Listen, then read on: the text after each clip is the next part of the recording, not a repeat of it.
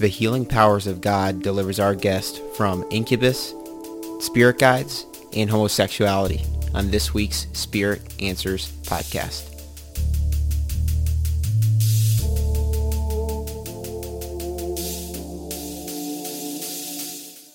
All right, Rebecca, well, thank you so much for joining us.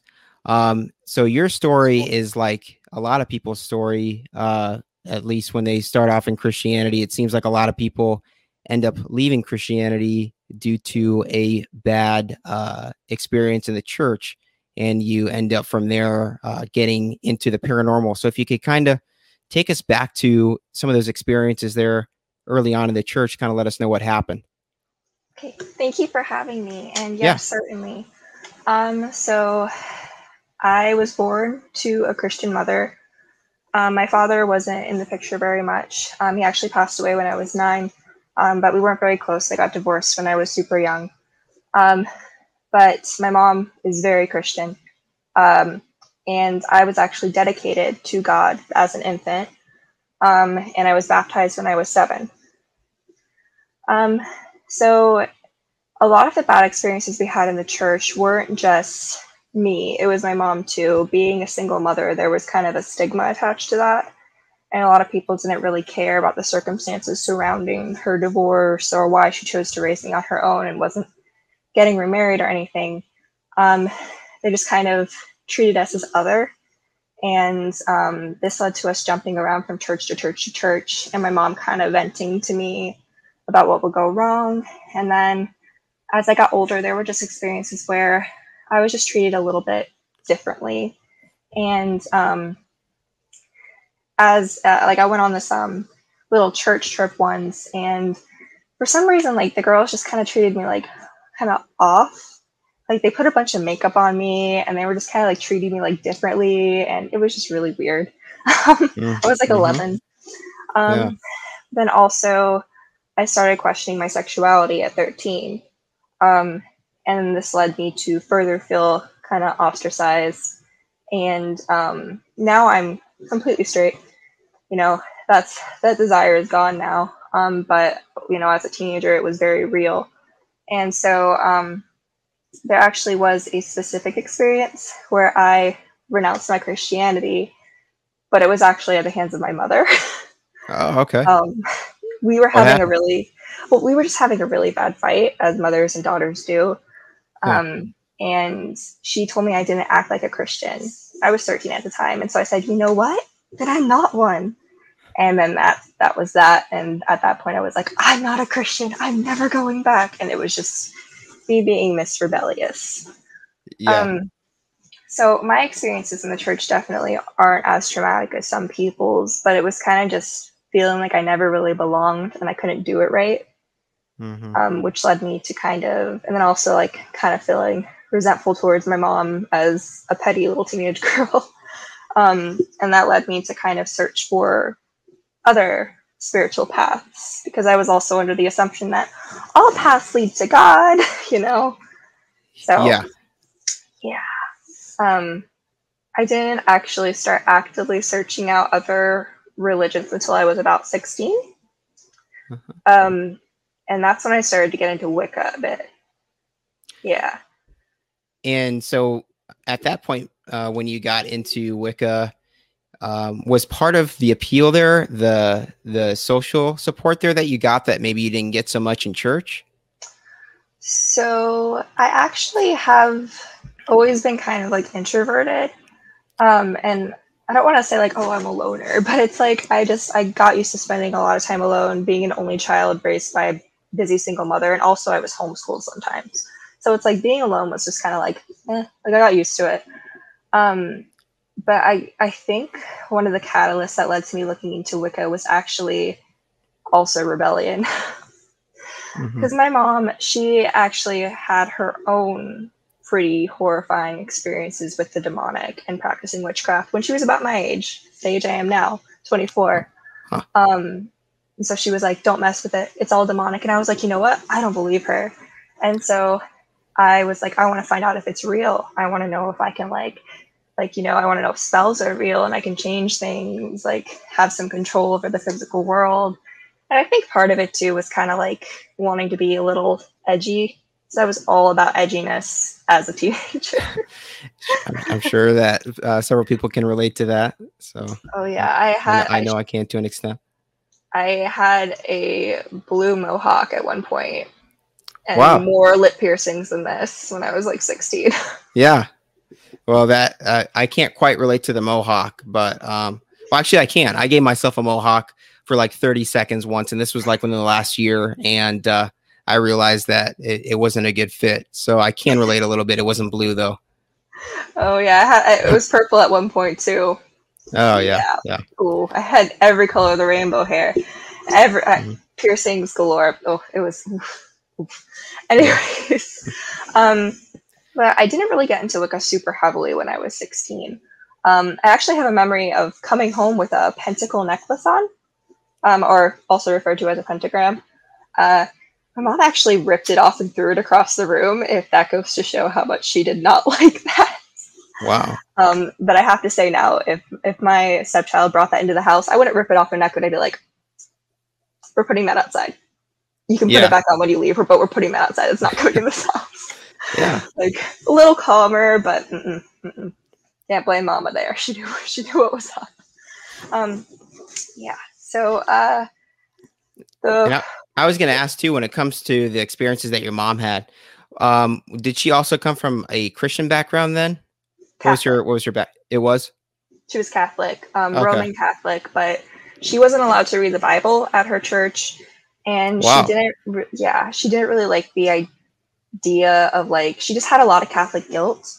Um, not nothing against like you know Catholics, but in her experience, she always felt guilty, and she didn't really understand why she needed to pray to Mary um, and like why she had to say like this many hail marys for forgiveness and stuff it just didn't really click for her and she had a lot of bad experiences too and she just like wanted to find her own way like mother like daughter you know yeah but we both ended up coming back to christ so thank yeah. you god yeah that's incredible yeah. um so, and I also understand then, so eh, when it comes to your experiences, that um, you started to dabble a little bit with tarot. Is that right? And also Buddhism? Yes. Um, so I got, I became interested in Buddhism in high school, but I didn't really like intensely study it. So maybe around like 17. And that's also when I got into numerology and astrology. I actually got into astrology pretty heavily, kind of just trying to figure myself out. Um, but I wasn't really physically performing things or like messing with cards or pendulums um, until I got older. When I was 19 and moved out on my own, because my mom, you think my mom was gonna allow that stuff in the house? Like after the necklace, I was like, you know what? Maybe uh, I'll wait. But once I moved out at 19, um, I got my first tarot deck, and my friend gave me my first tarot reading, or actually my ex roommate. And so, like at that point, I was like, oh, oh, this is pretty cool. And I started getting really into it, like giving myself a lot of tarot readings, doing other people's tarot readings. And because I was like working full time and really busy, I didn't get to dive like headfirst into it, but it was definitely a pastime. And um, actually, when I was 21 is when I got my first pendulum. And um, I remember I had this work friend and she and I would sometimes go to this little cafe and we would bring our packs of tarot cards and our pendulums. And We would just sit there and like do spreads for us, for friends we invited, use our pendulums to like ask questions and stuff. And basically just do like all this witchy fortune telling stuff. And yeah. Uh, yeah, that was when I was 21. Then I I kind of fell out of practice for a couple years. Um, uh, I ended up traveling, got ma- got engaged, got married, became a stepmother, started college. So it's like a lot kind of happened. Mm-hmm. Um, but then when I was 24, so uh, like had just turned 24, so last year, um, I started really getting into. I'm like, you know what? I want to find out my spiritual path because I I visited card readers a couple times throughout that span of not really practicing on my own. I still had my decks, I just never used them. Still had my pendulums, never used them. Um, and I went to psychics a few times. And um, I actually went to this one psychic in, in New York who was like, something inside of you has died, something spiritual, like talking about all this stuff. And I was like, that's kind of sad. Maybe I should get back into spirituality. um, so then I started to read books about Buddhism. And my husband, um, he's Chinese, he's Chinese American. So he has some family members who actually are Buddhists. And I actually spoke to them and um, figured out how to, co- and they, well, not figured out, they taught me how to consecrate a statue and how to like set up an altar and leave out offerings and all of that stuff. And I started doing that probably in like May or June of last year.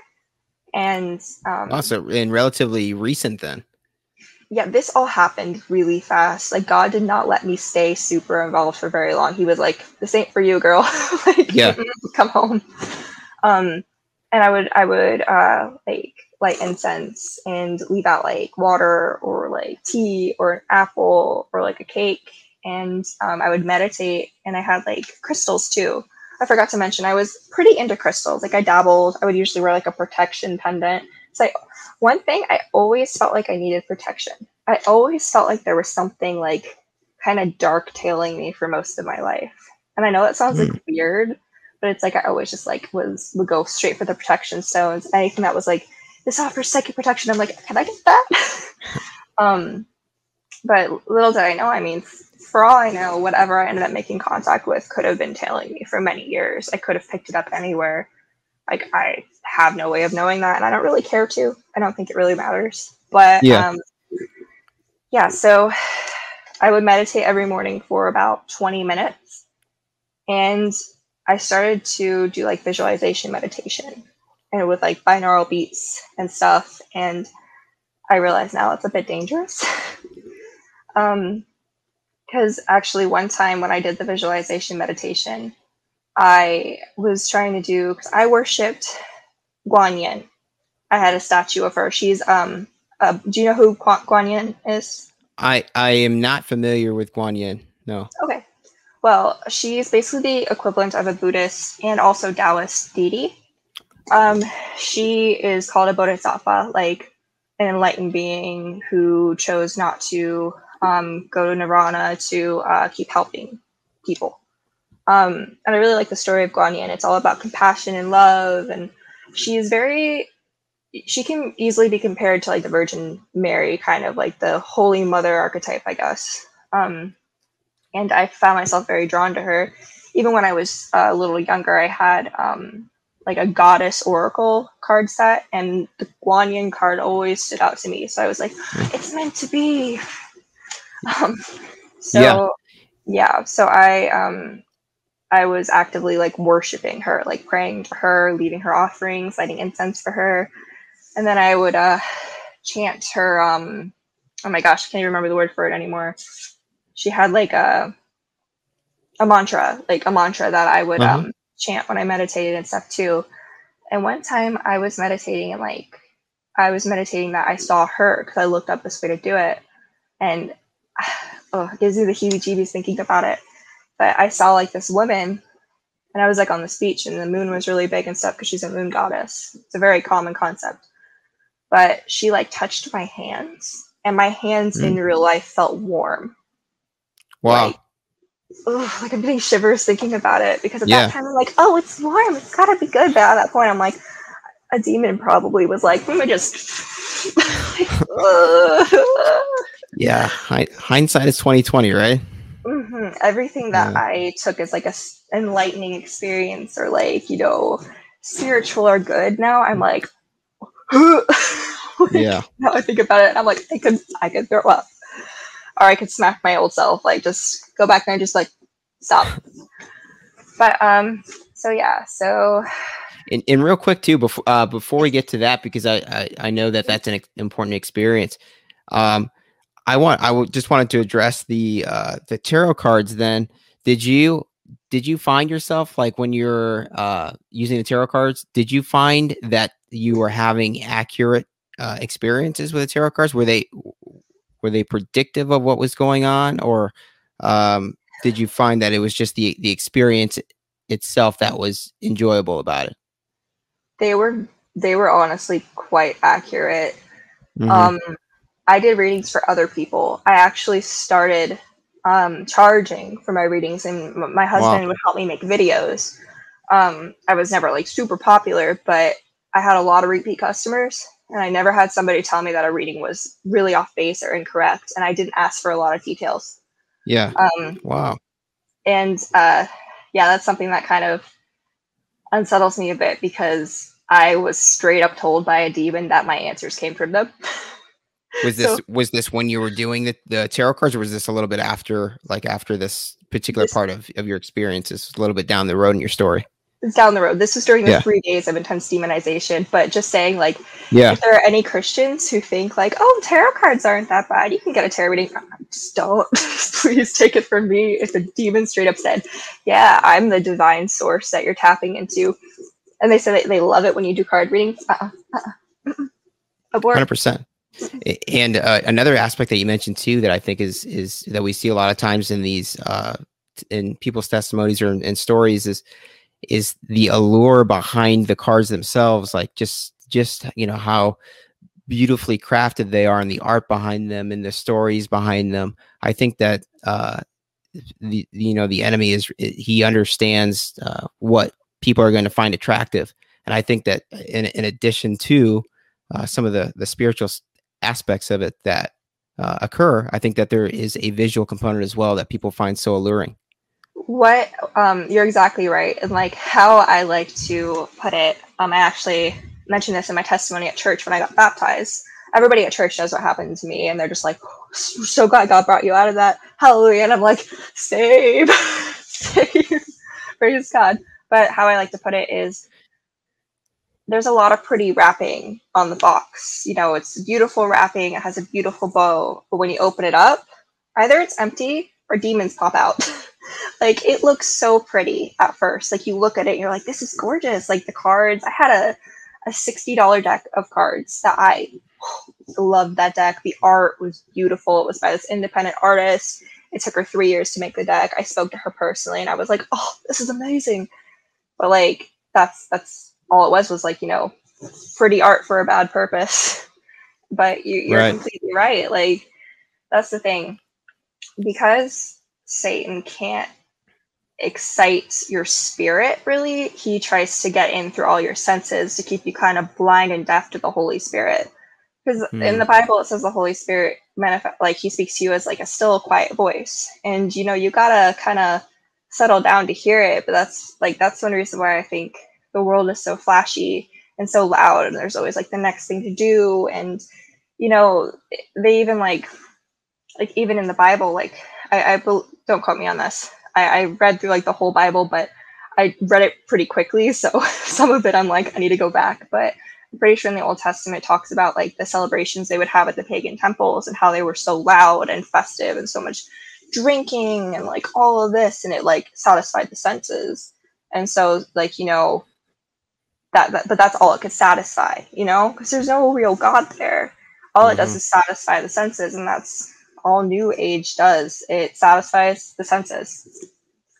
100% yeah 100% i, I and yeah, that's a that's a really good point uh, looking back at history and i think that you know, there's that that old cliche that history is always repeating itself, and I think that we see it again, obviously in the new age. Uh, but also, I think that even when it comes to like entertainment, I just think of all the glitz and glamour behind entertainment, um, there's always something new to watch. There's always something new to see. And I think it's um, you know, obviously in increments, it's okay. And depending on what it is, um, it can be more helpful. Uh, maybe, you know, maybe spe- certain things are more helpful than other things to, to consume from an entertainment standpoint. But I think there's, to your point, I think a lot of it can be very distracting. And uh, mm. because it, it does such a good job of serving our senses, um, whatever mm. that is, whether it's visually or uh, even music sometimes can can overtake our lives. So that's a, yeah. I think that's a very astute point that you made there. Um, and I, and then uh, because I don't want to stray too far away from it. Um, so t- getting back to your experience there with the meditation, can you kind of uh, explain what happened there? Because I know that that is a, a, pretty important part of your story.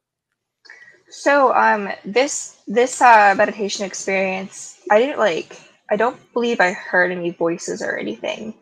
It was just like I saw Guan Yin in my mind's eye. Um, you know, touched the hands, and I was like, kind of came out of it, and I was like, huh. But it was also around this time where you know it was bad enough I was already committing idolatry in my own house and you know worshiping false gods leaving offerings. I mean there are verses in the bible that says like a wine offering to like i think it was um oh my gosh the goddess of heaven. A wine offering is like you've spilled pig's blood for her. I'm like great. Um but uh i at this point i kept wanting more. It was like i liked buddhism but i was like you know i've always kind of wanted to get like into witchcraft. Like i want to be a witch I was like, I would never do like that gross dark magic though. Like, oh, like I want to help people. You know what? I'll be a Buddhist witch because that makes sense. Because with New Age, you take like a quarter of one religion, like half of another, and staple another quarter of another religion, and you have this big conglomeration of nonsense. But um, yeah, that was basically like I was a Bu- Buddhist witch. Um, so hey, I can kind of relate to that. I called myself a Christian spiritualist. So whatever that is. Yeah, what what is that? What what would you define that as? Um, it's it's somebody who calls who believes that they're a Christian, but uh, they hadn't I and they by they I mean me hadn't realized yet that uh, reincarnation and the Bible don't mix well together. So that's kind of that's kind of the story there. Yeah. There you go. Yeah, they, they do not. That was actually yeah. a belief that was really hard for me to shake at first because I was so attached yeah. to the idea of reincarnation. But after a few weeks, I was like, you know what? I feel like reincarnation almost cheapens our life, you know, because it's like, well, you're just going to get like a thousand more. so it's yeah, like, yeah, it, yeah. I was kind of like, you know what? I can just focus on this life now. But um, so yes, the Buddhist switch. Um, I started joining like witchy groups on Facebook and um, like it took me a while before I cast my first spell, which was really just filling up a jar with a bunch of herbs and kind of praying over it and stuff and setting my intention, whatever that even means.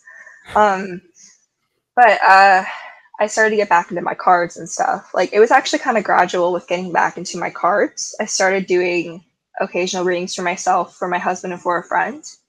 Um, and then I kind of just dove into it, like studying. I had a book about um, all the cards, just like reading that, like going through all my decks, getting more decks. I had like six decks. Like, it was intense. Um, but yeah, so I was getting into this, but the the part that led directly led to me being demonized was when I started messing with the pendulum again. Um, and ha- at this point, real quick, had you, you could because at this point it seems like you were getting pretty deep into this. I think sometimes we also notice in these stories that people's uh, personas kind of take a take a shift or a, a turn for the worst. Did you notice any shift there with your personality, or not so much? So at first with like the meditation and stuff i actually felt like you know what i'm being like calmer and kinder and i'm less anxious like you know i feel like like I'm overall more balanced and centered. Um, and honestly, I, I do feel like I felt like that at first, but once once I started like getting more into the spiritism, like actively communicating with spirits, is when I started to spend less time with my family, and I was just like absorbed in this world, and there was sure. like this whole like extra life I felt like I was leading. The fact of the matter is, like sometimes when I think about how long the like acute, like really heavy demonization went on for, I'm like, that was only three days, but it felt like way longer because mm-hmm. I mean, I was like sleep deprived too, so I'm sure, I'm sure that didn't yeah. help. And, and yeah. it's, eh, eh, I was gonna say it's almost kind of like too when you're when you're going through a, like a depression. It can eh, you know it might only be even that episode that you're going through that depression might only last like let's say you, you're for one day three hours, but it can seem like the longest three hours of your life. It's like being on a treadmill or like having a migraine headache. It just it, it's it's really really challenging to get through, even though it might be uh, chronologically or from a time perspective really short. Mm-hmm. Um, so mm-hmm. I, I think I th- I'm sure a lot of people can probably relate to that. Yeah, like oh, it was oh man, like just thinking about like going through everything that led up to it. I'm just kind of like why did I do that? Yeah. why did I do that to myself? Um, Okay, so I started to mess around with the pendulum. And if anybody doesn't know what that is, basically it's any weighted object that's on like a piece of string or hair or thread that goes boop, boop, boop, and boop, boop, boop, and just swings around. Um, at first, I started just using my pendulum like for yes, no answers, like I used to when I was younger with my friend. Um, but I started to really get into like the spirit guide thing. I was like, okay, so you can like use a pendulum to contact your spirit guide. Hmm. And so I thought I made contact with spirit spirit guides. um, uh, they pretended to be two grandmas, one like great great grandma, and they knew the name of a, like my great great great grandma on my father's side, Samantha. They knew her name. That's crazy. That's incredible. And uh, right? uh, again, I think it just shows you how smart.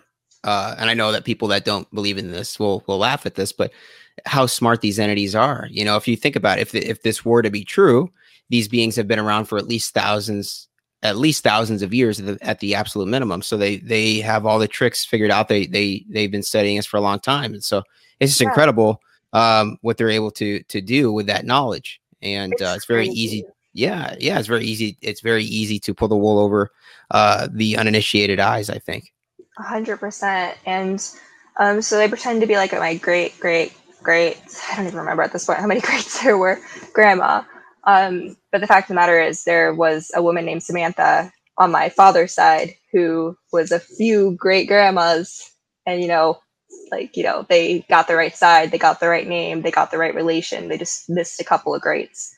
But that's still wow. like very like excuse me yeah can you not be all up in my life um, yeah. and they also impersonated my grandma who passed before i was born on my mother's side wow. um, so, uh, and they also impersonated like a guardian angel.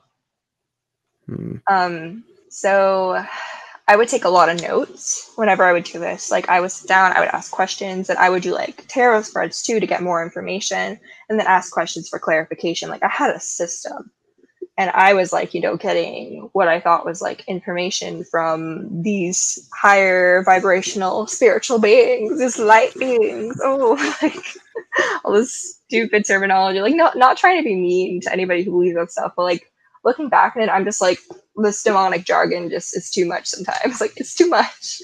Right. Um, but yeah, I was like, so I was doing all this stuff, and then I I was in the witchy groups and they were talking about deity work. So I did a little bit of worship, uh, not worship. Well, I did do a little bit of that, but research came first. Um, I did a little bit of research, which the research that one can do into like witchcraft and New Ageism, it's all like, like it kind of frustrates me because you have people who came up with like these ideas who are just writing about them. Then you have somebody else with like conflicting ideas, and it's like you sift through all this nonsense and it's like everybody's just confused nobody knows what's going on A hundred percent i think that's a really good point too and i, I yeah. and i don't mean to interrupt you i but i just wanted to say really quick that uh, one, one of the things that i found out like when i was going through and researching this um, uh, all the all these different aspects of the paranormal and uh, and supernatural is that you'll have somebody that writes a book here um, and then somebody will write a book over here and um, it's like you know two different psychics or you know people spiritists that contact that have contacts in the spirit world and they're they have uh you know some success usually like some some kind of a success with what they're doing spiritually whether that's uh accurate tarot readings or, or some accurate tarot readings or some accurate psychic readings but then they're they come up with these conclusions from the spirit world that are uh you know that that don't align that they don't align. yeah exactly yeah. exactly.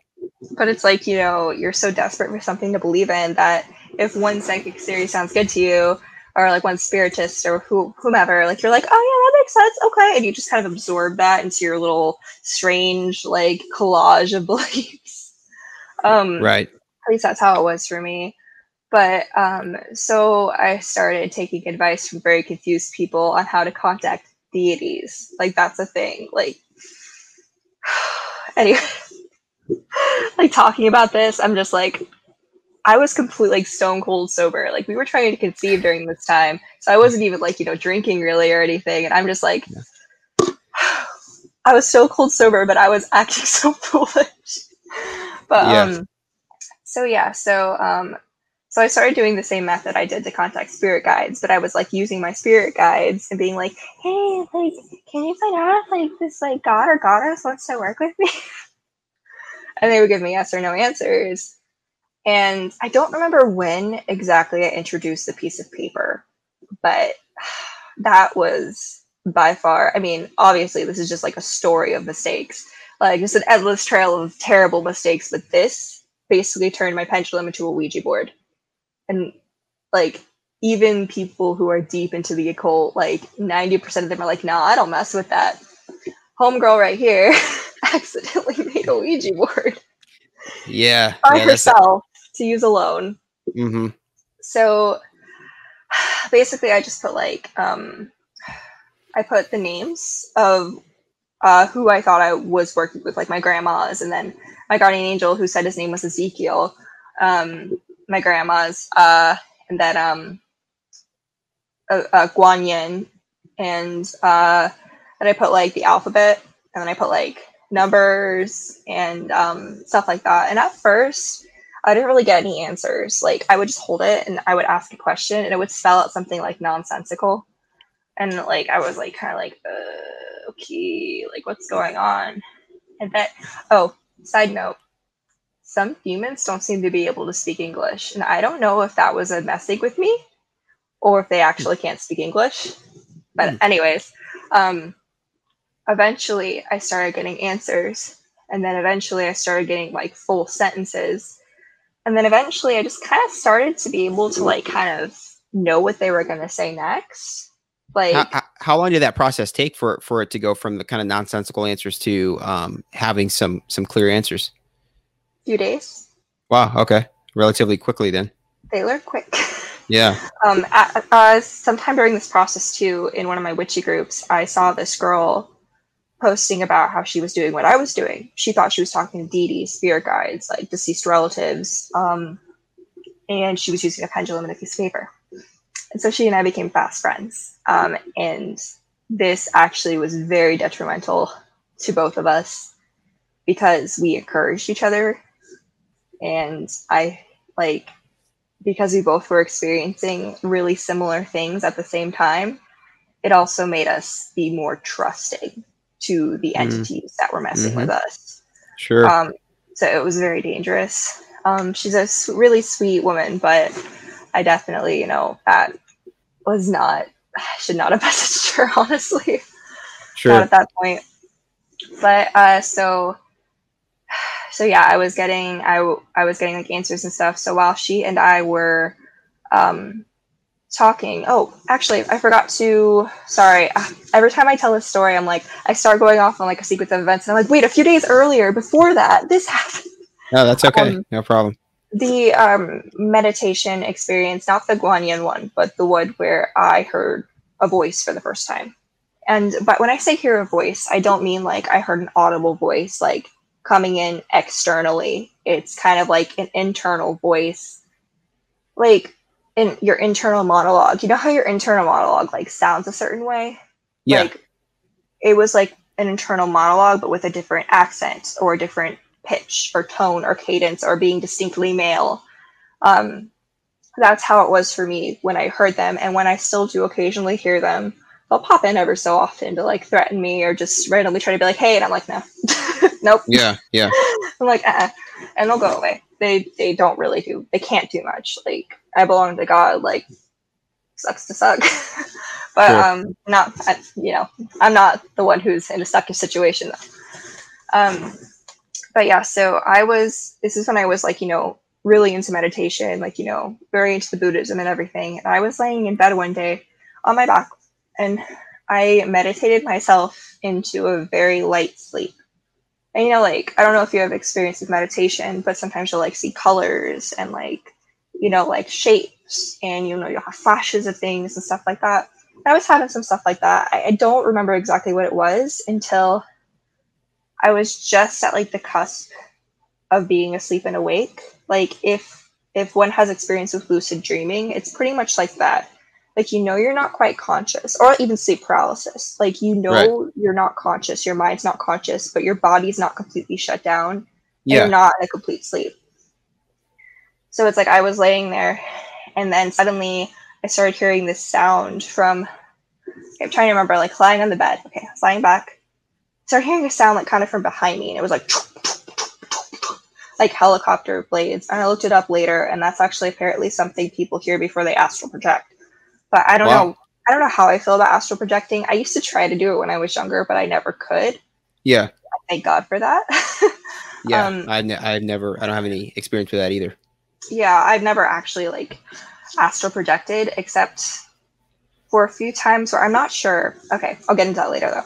But um, so I heard the and then suddenly I hear this really deep, kind of sinister sounding voice like, You can escape, little girl. And then I was wow. like, and then at this point, um, this is when I started to, uh, I was getting into my deity work, like contacting deities, and I was trying to work with Cerridwen, who is a Celtic deity. Um, she's a white witch, um, and she's just like the goddess of witchcraft, also another moon goddess. Um, one of her classifications is like a triple moon goddess um, as well. Like uh, I don't know if you know much about witchcraft, but that's like a really huge, um, really huge concept. Is different triple moon goddesses. Like Hecate is one of them, and then I don't know the rest of them. I don't really care to. mm-hmm. um, but so yeah, I hear that, and then I'm like, um, Cerridwen help me because I felt like I was leaving my body, um, but not because I wanted to. And suddenly I saw stars, like stars, like I was above the earth and then I hear this deep womanly voice. I didn't mention this in my other testimony because honestly, I just I was just trying to speed through it. Um, sure. But I heard a um, a deep womanly voice that would, would later introduce itself as Cerridwen say, "It's time to ascend." And then I was like, "Uh." I snapped myself back to my body. I woke up and I was like, "What the fresh heck was that?" yeah, and and I was I was going to ask too, like the experience when you were like seeing the stars like when you were just you mentioned uh, that it was kind of similar to lucid dreaming before. Were was this experience then did, did this seem more vivid than a regular dream might? I have pretty vivid dreams in general so i might not be the best person to ask about sure. that. Even now like i i have very very vivid dreams um, I dream every single night. I have like mm. two to four dreams a night. So um, it's like, but I would say the ones that are lucid, I'm definitely more like aware. Like I, I'm not like you know how sometimes in dreams you're going along with stuff and you're like this seems totally normal and you wake up and like you were surfing on like a peanut butter and jelly sandwich or something ridiculous. Like, yes. but in your dream you're like this seems normal. Like yeah. when I'm when I'm like aware in my dream, I can sense like I know when something's not right like and i don't just go along with it because i'm like no this is weird. I know i'm dreaming right now. I don't like this so i'm going to try and change it. And that's basically what was happening in that situation. Like i was like this isn't right. Yeah. um, and another thing that happened is when i opened my eyes after this experience i saw a bunch of weird like swirls like weird symbols in front of my eyes. Huh.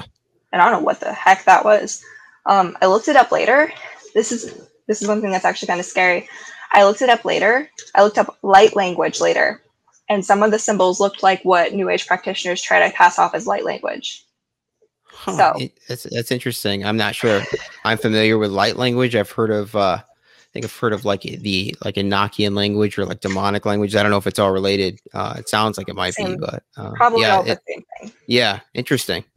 Yeah, and so that actually prompted me to get on one of my witchy groups and post about this experience and be like, "Does anybody have any insight?" Because that was that was real weird. Yeah. um, and I actually made contact with another girl who she's or woman.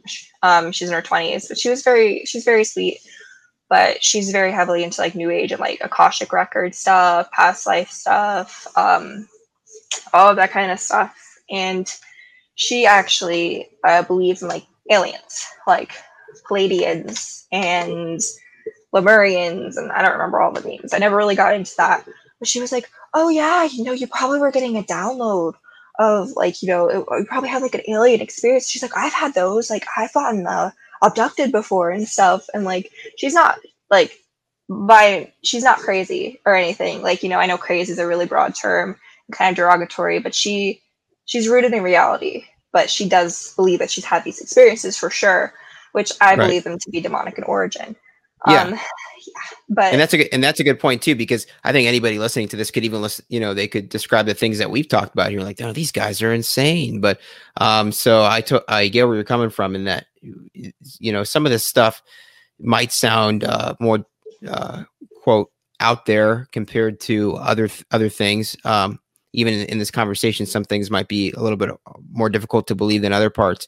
But I think really, um, you know, we've at this point, like in the new age, it, a lot of it seems to overlap. They, I think that's another uh, uh, part of this is that a lot of it seems to overlap. I think with the psychological realm, and I think it kind of comes back to the idea that we were talking about before that uh, that these these entities, you know, if they're real, which we both believe that they are, are, are very smart and they're very good at.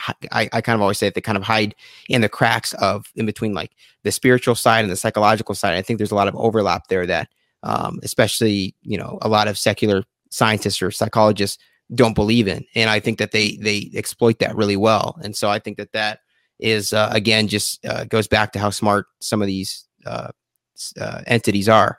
I agree completely.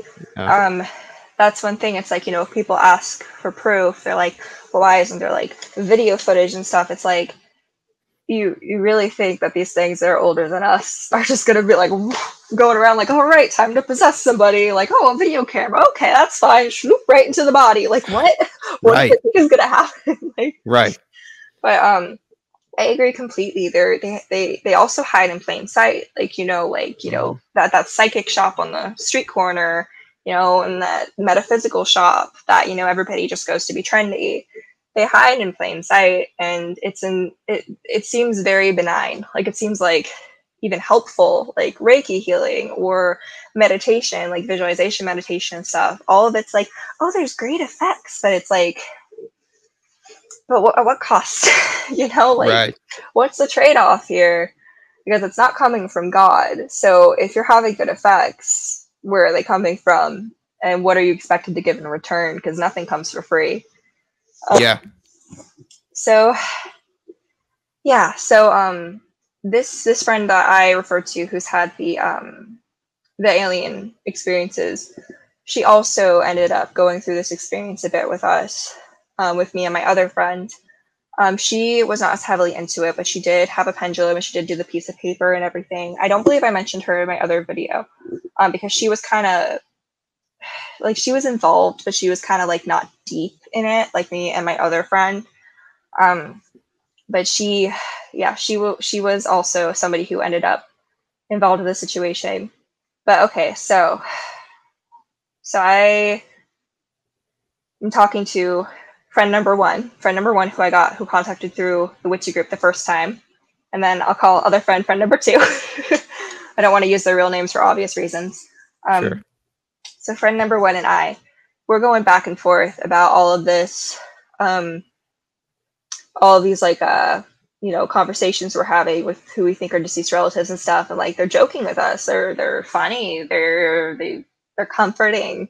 They know things about us and it but it, it, you know we think we're talking to deceased family members so we're like oh it's cool um and then when i'm meditating one day i get these flashes of sand dunes i'm like oh that's weird long story short that kickstarted this whole ridiculous like demonic storyline about a past life where my friend and i or multiple past lives in Egypt, basically, where my friend and I were uh, related in different ways. Like, um, I believe in the first one, first past life, I was like her mom, but like you know, Egyptians are into that incest thing, so it's like I was her mom, but also her sister, and then we ended up having uh-huh. like a really tragic death.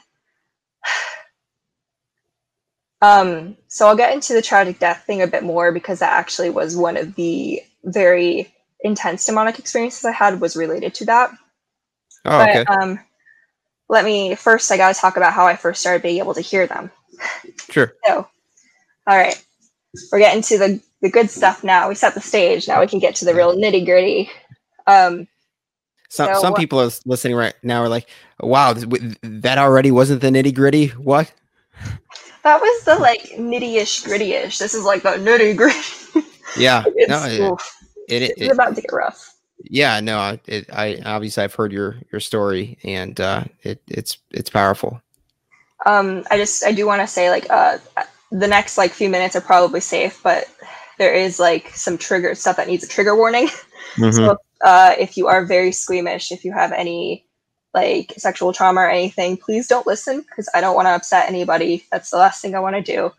Um, but so one day I sat down at my pendulum and uh, I was just sitting there and I thought I was talking to my grandma's. And at this point, I also thought that I could communicate with Guanyin and Cerridwen, and I think I had a Cerridwen um, altar set up. Oh, and I'd already begun casting spells, just like little spell jars. Um, but it wasn't like the main focus. My focus was really on divination. On um, the spell jars, like I did do some spells to like increase uh, like luck I did some for friends, like for stuff like that, and just like you know, good things like white magic, which right. There's no difference between dark magic, but I digress. um, so I was sitting there, and at my little, I had a little table, and my little piece of paper, on my pendulum, and I was, I had my Palo Santo lit, which smoke does nothing to deter demons whatsoever. I always had my Palo Santo lit or my sage lit or some incense lit while I was doing this, and they still won't straight into my home.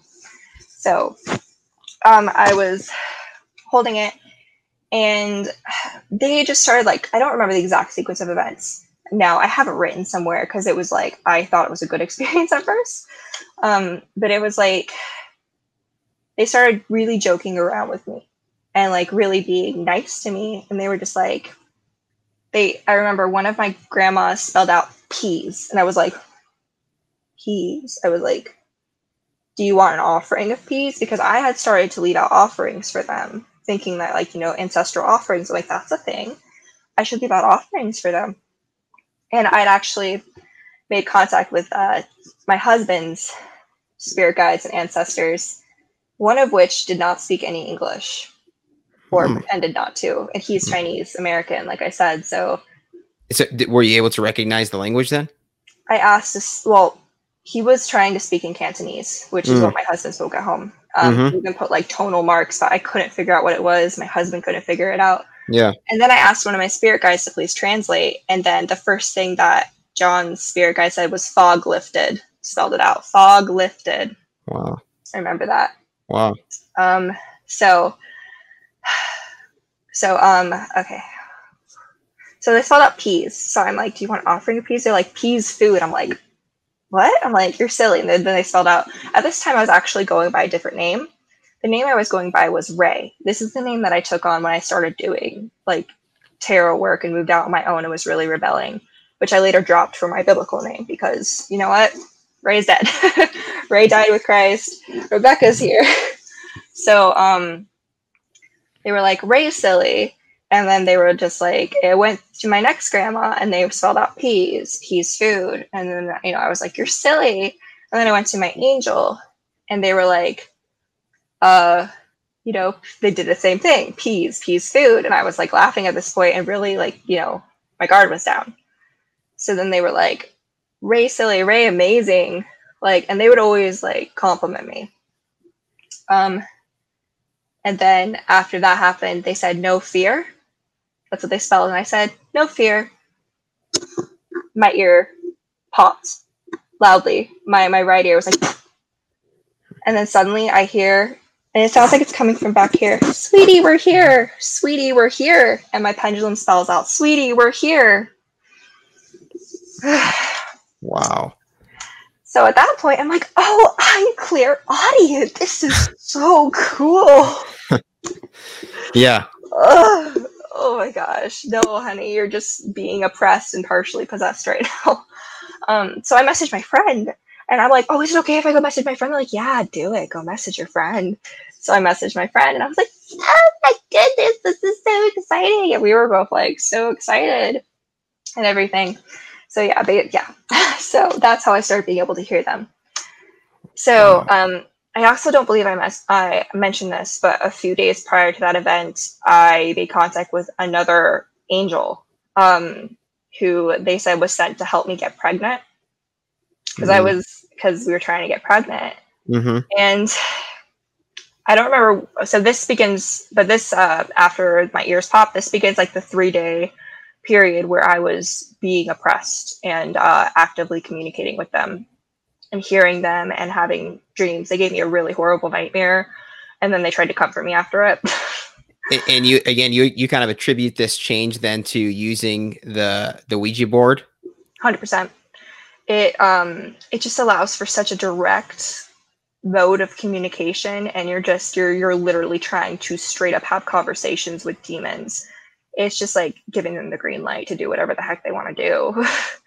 and at that point, you're violating so many commandments. God's like,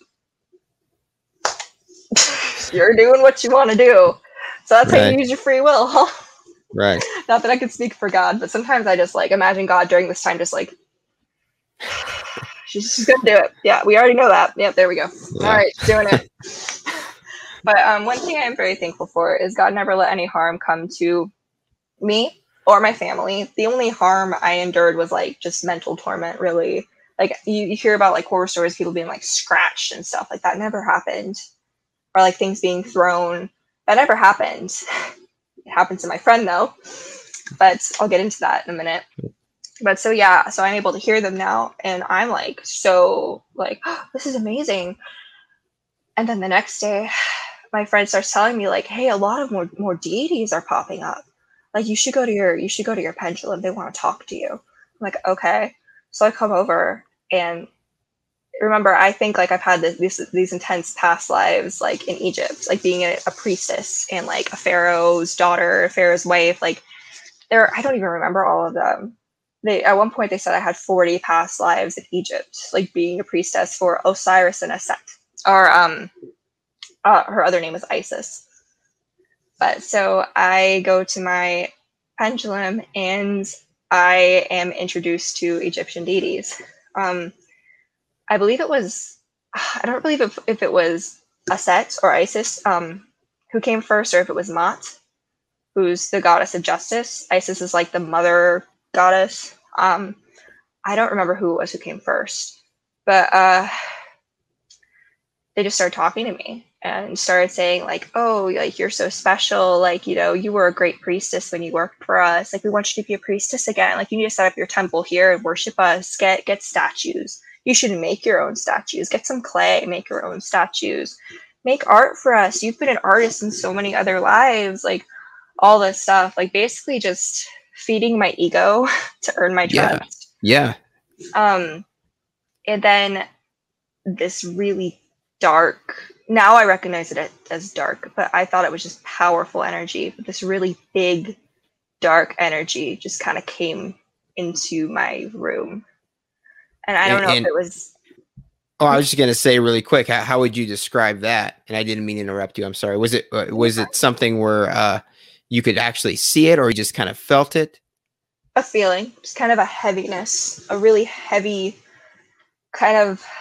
At this point, I'd say like foreboding feeling, but at that point, I was like so high on all these compliments and like feeling like I'm so special. I could hear spirits. Oh my gosh, I'm talking to deities. Like I was so caught up in my own ego that I missed all the warning signs at that point. Like I was too far gone.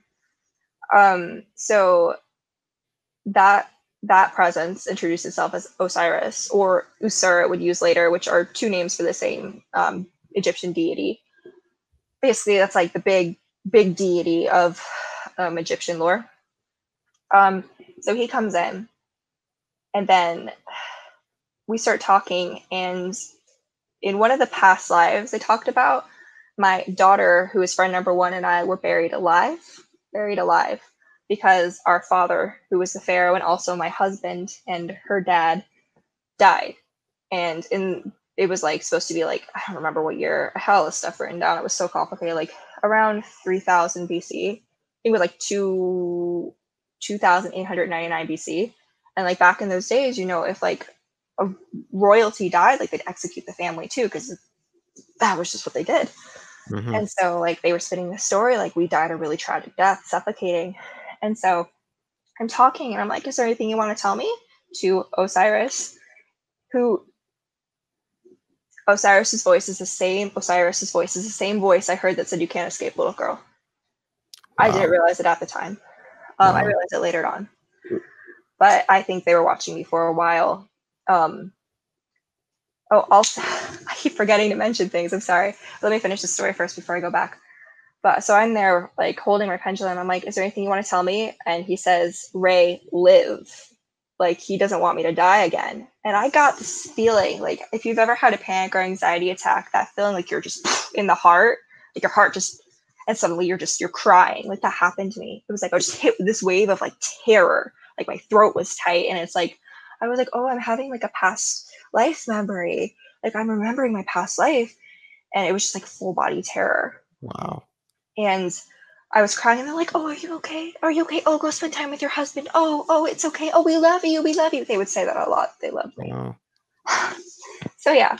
Um, hmm. so later that day, the Osiris spirit was really just sticking around a lot. And I think it was the same day. These days kind of blurred together. But then they started doing this whole this whole really weird like shtick where it was like, oh, there was something that happened before this where we were being um, hunted by demons. Like, so I think it was that night they started trying to tell me that I was like a demon slayer.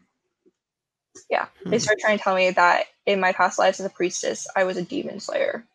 Wow. So, I, I have heard a lot of these types of stories. I don't think I've ever quite heard uh, the Demon Slayer moniker to- tossed around like this. That's pretty interesting. They were just trying to make me comfortable. Yeah, they're, they're just trying to make the betrayal even like harder to process. I believe by like sure. making this big story, building everything up, and being like, "Just kidding, we're gonna torment you now." like, yeah, um, like all the "I love yous" and everything. Like, they can't love anything they're incapable of love. BT Dubs. Um, so it's like you know, uh, I, I mentioned it briefly in my testimony where they staged an exorcism. And this is for friend number two.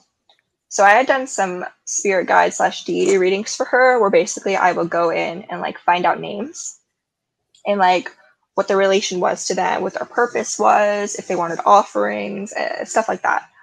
Um, and I'm pretty sure it was just the same entity or entities that were here messing with me, just feeding me information to sound good um, and attract demons to them. Um, but I was doing a, a, a spirit guide reading for her, and there was one named Donna who was born in Las Vegas in like 1960, 1930 something. I don't even remember, but um, saying that she was like an aunt, and so I'm talking to my friend, and I'm like, "Did you have an aunt named Donna born in Las Vegas?" She's like, "No," and so I go back in and try to talk to them, and then before I start the session my spirit guides say, "Hey, we're gonna close the session early if if we need to to protect your energy." And they've never said that before, so I'm like, "Okay, cool." Like, oh, they care about me. um, and then so I go in to do the session with Donna, and then straight up, this spirit guide says, when I start asking questions, like, "Who are you to her? Are you telling the truth?" They say, "I need a minute." And then I talk to this other spirit guide named Rachel, who's apparently being like, like they're really sad and they're just like weak and they're like i want offerings of mercy i'm like what the what and so i go back to donna but then it checks out oh that's creepy i'm sorry what, what happened this will sound kind of crazy but i can see sparks sometimes and i've learned to recognize that that's when things show up Huh. And I just looked up and saw some sparks and got a bit of a shiver. I don't think they're. I know you can cut this out if you want, so okay. I don't sound totally Looney Tunes if okay. you want. But uh, I'm pretty sure I'm making some things mad right now.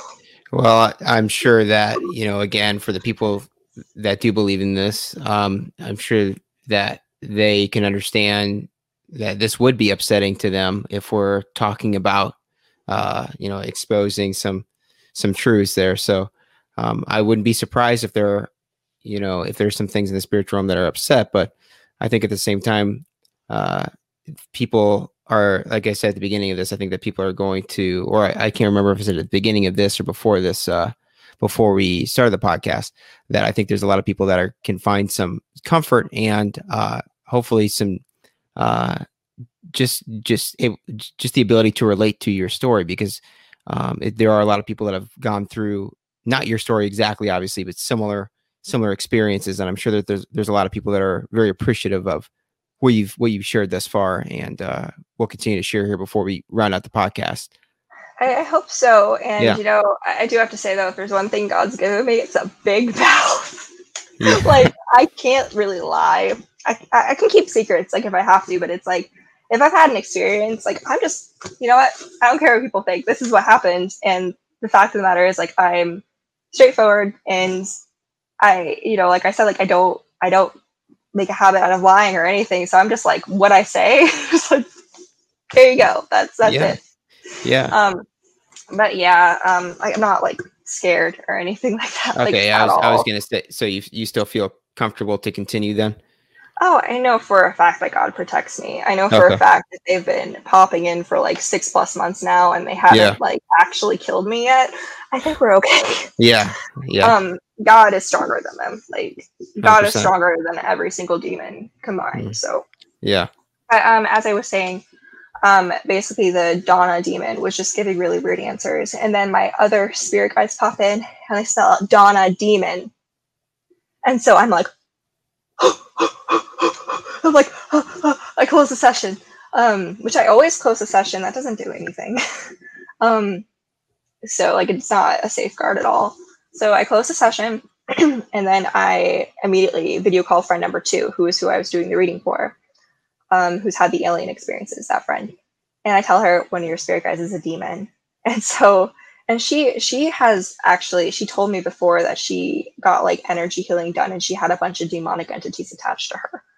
Um, but she thought they were all cleared out and stuff. But the fact of the matter is that's not really a good way to figure out what's there and what's not there. But she's had a lot of like mysterious health problems too, like her her organs shutting down for no discernible reason and it was suddenly healed after the energy work like her story mm. is intense but wow. she's still very deep into the new age she was raised mormon which is another interesting thing is me friend number one and uh, uh, friend number two were all raised like in some variant of christianity so that's another thing that i thought was interesting um, so yeah, so basically I just start going like full on mama mama mode, like mama friend mode.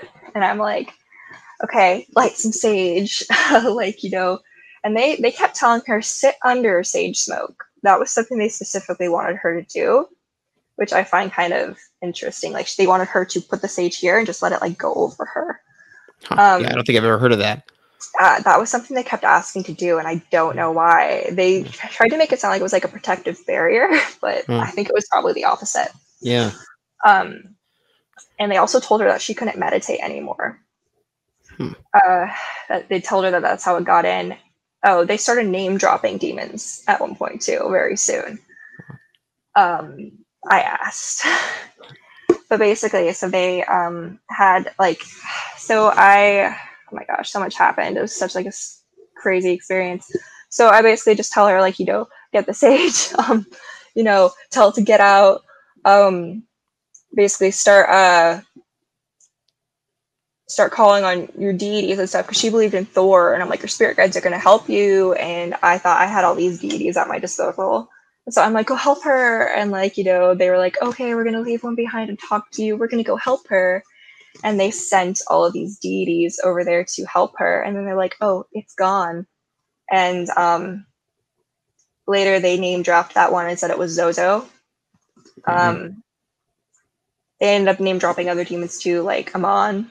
Um, another one i didn't what was the name? There's some name rome or rone a? R-o-n-e i don't know who or what I never heard that one before. And they would talk about how like there were jinn and stuff like that too that existed. Um but so yeah, so basically after that though we were both obviously spooked. like sure. A- after this, I had this feeling of like something evil right behind my back. And at that point, I think it was just the demons trying to feed off the fear that that event had caused to get like, you know, a little more enjoyment or whatever they get out of that. Um, but I do believe it was the demons not working as hard to like kind of mask their evil presence too. Um, just like what happened when I had that experience with like, you know, Ray live, where I had like that panic response. Uh-huh. Um, because you know when you're in the presence of pure evil, it don't feel good, man. It don't feel Yeah. good. No, hundred percent. Um, so yeah, so that happened, um, and then the next day, basically, they were like telling me like I need to like make um, like protection charms and stuff, and like I couldn't leave the house to walk my dog only at certain times because I was being hunted because Zozo was mad, Demon's mad, and I couldn't meditate anymore. Oh, I tried to meditate the night that that happened in bed, and I tried to meet Guan Yin for tea in my mind. And then suddenly one of John's spirit guides showed up and started hitting on me. It was so weird. Wow. And then suddenly I hear all of the demonic voices at once. Well, well I didn't really recognize them as demonic then, but I hear them all say, That's not Guan Yin. And I was like, What? And like I was like petrified. They're like, You can't meditate right now, it's dangerous. I was like, Okay. Like they're like, the demons will find you if you meditate. I'm like, okay. So I go Wow. and um, I just go to sleep eventually. I don't sleep very well. I don't think it was that night that I had the really bad nightmare. I think I just had really choppy sleep. And I think it was actually the next day where, when, I, so, you know, I've been trying to get pregnant. So um, there's something where if you are pregnant, your body temperature is elevated and it stays elevated. So it's called temping. It's one thing that women do to help them conceive and to find out when they conceive before they can get a positive test. So basically, I'm like, you know, I'm feeling kind of weird. And so I took my temperature and it was like 99.4. And normally I'm pretty cool. I'm like 98 degrees. And then I was like, huh? And they're like, Ray, pendulum, which is what they would tell me when they wanted me to go sit in the pendulum, sit in front of the pendulum. Mhm. And I went there and they spelled out Ray baby. Mm. And Wow. the one named Mott spelled that out like six times in a row. Like they were excited. And the other ones were like, You're pregnant, congratulations, and all of this stuff. It was like and the thing is, they told me that I was like I conceived 10 days before, which would have aligned perfectly with like my charting and everything. Like my cycle. Wow. like I know it's like TMI, but I'm like, Yes. they go, they they do some intense stuff. Yeah, that's Um, incredible. And I, was- started Oh no, Sorry, I was go gonna say. Yeah, I was gonna say really quick. What about? Um, I know that there are probably some people that are like, um, you know, why didn't you try to uh, note uh, note any of this or like try to record it? Um, did did you try to record any of it, like with a, with a cell phone or anything like that, or um, how, how did did it did that ever cross your mind? So, um, when I was doing the readings for other people, I would videotape the pendulum moving. Like they could see it spelling stuff out.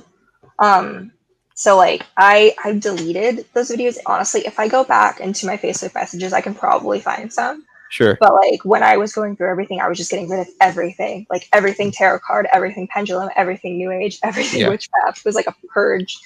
Um, but I, I did record like my pendulum moving. Um, I was on video call with my friends, um, my friend number one, while like it was moving and spelling things out. but the fact of the matter is, so much of it was ha- happening on like the mental plane for me Right. that like there were not very many physical indicators of their presence. Mhm. Um, I remember one time I actually was begging them to move something for me, and they kept saying, "No, no, you'll get scared. No, no." And it was a little hibiscus flower that I kind of kept as like a good luck charm. It- they're supposed to amplify psychic abilities, um, but I would keep it kind of near my my pendulum board, like my piece of paper, um, on my little table. And I was just asking to move that, but when I woke up, it was moved like a quarter inch, like wow. that's the only thing they ever moved, though. Yeah. But thank God. Like, Yeah. Yeah. Oh, actually, there is one experience where I'm not sure if it was them or if it was just the wind. But I took my stepdaughter to the park and they were talking to me. And they told me that other deities were by the swings. I look up and the swing is just swinging by itself. but Wow. That could have been the wind, but like they're like, Yeah. yeah, they're right there. So I don't know about that one, but the flower I know about.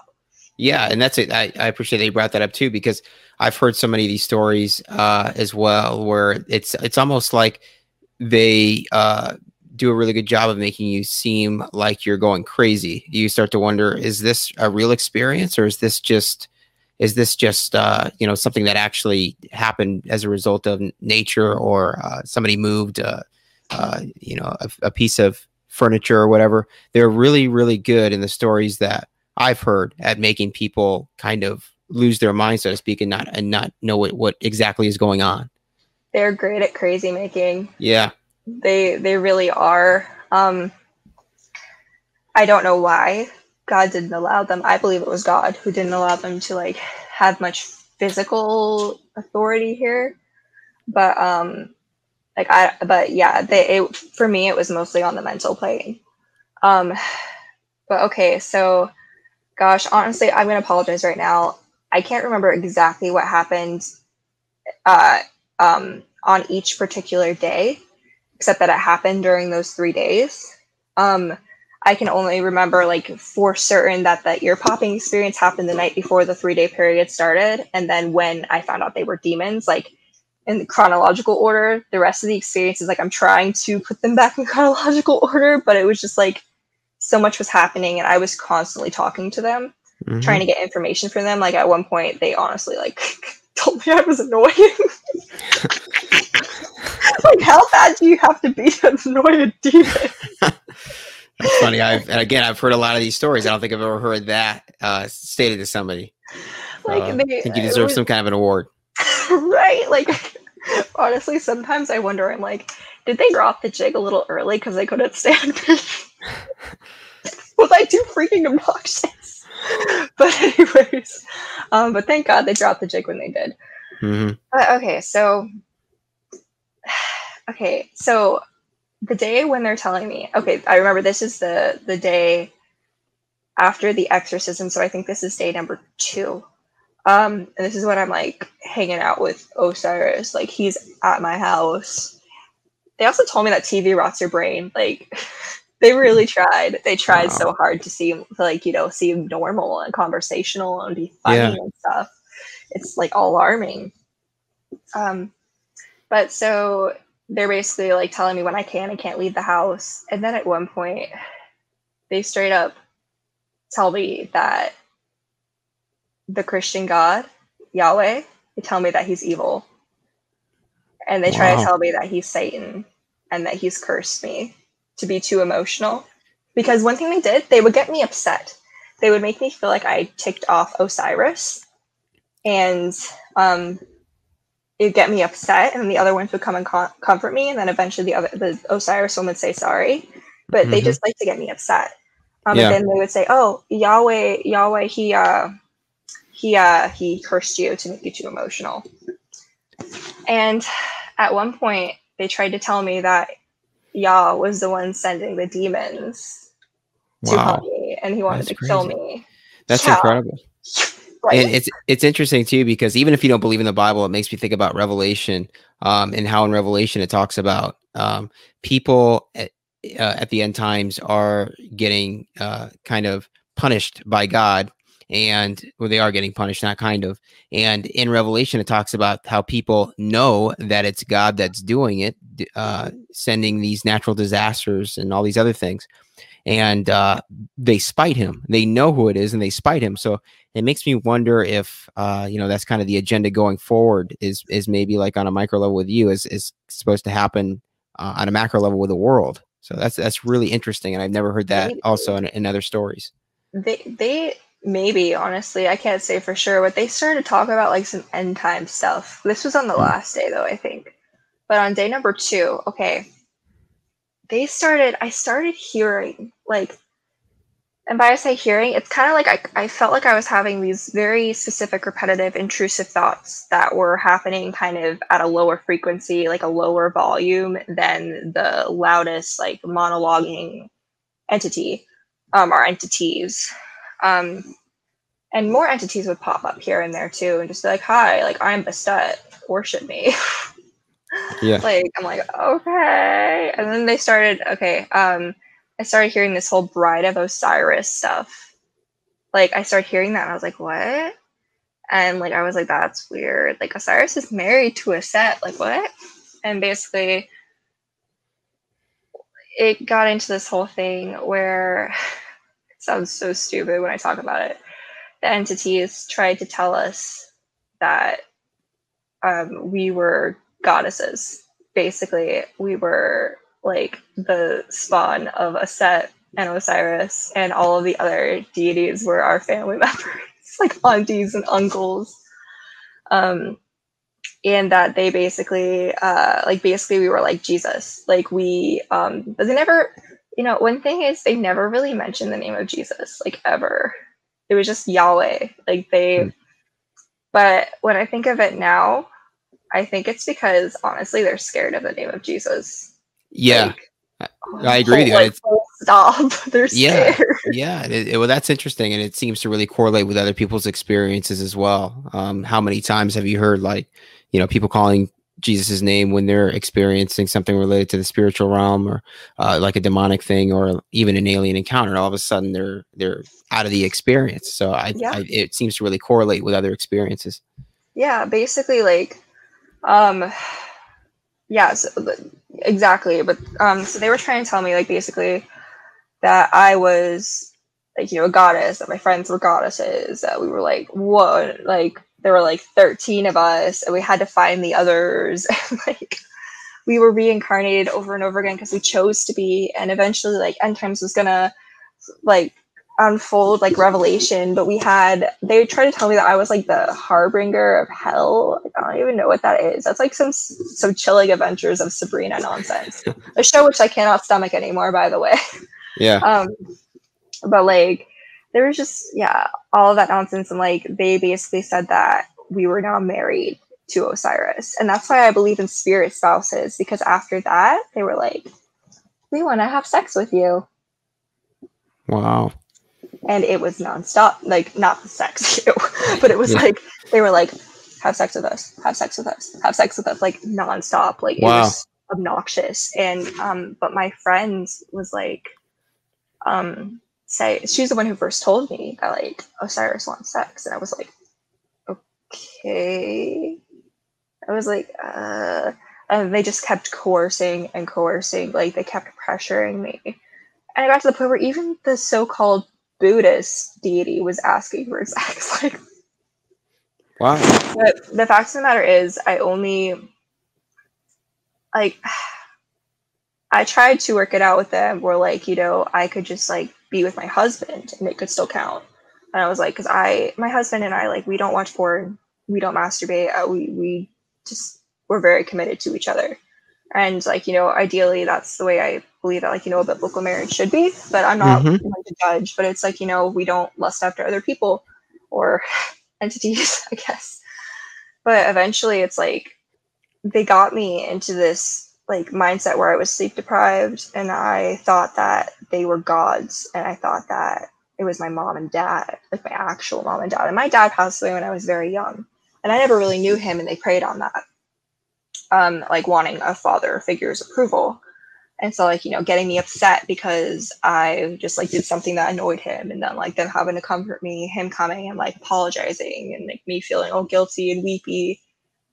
Was like lots of mind games. Like imagine the most abusive relationship you could ever be in. I was pretty much that.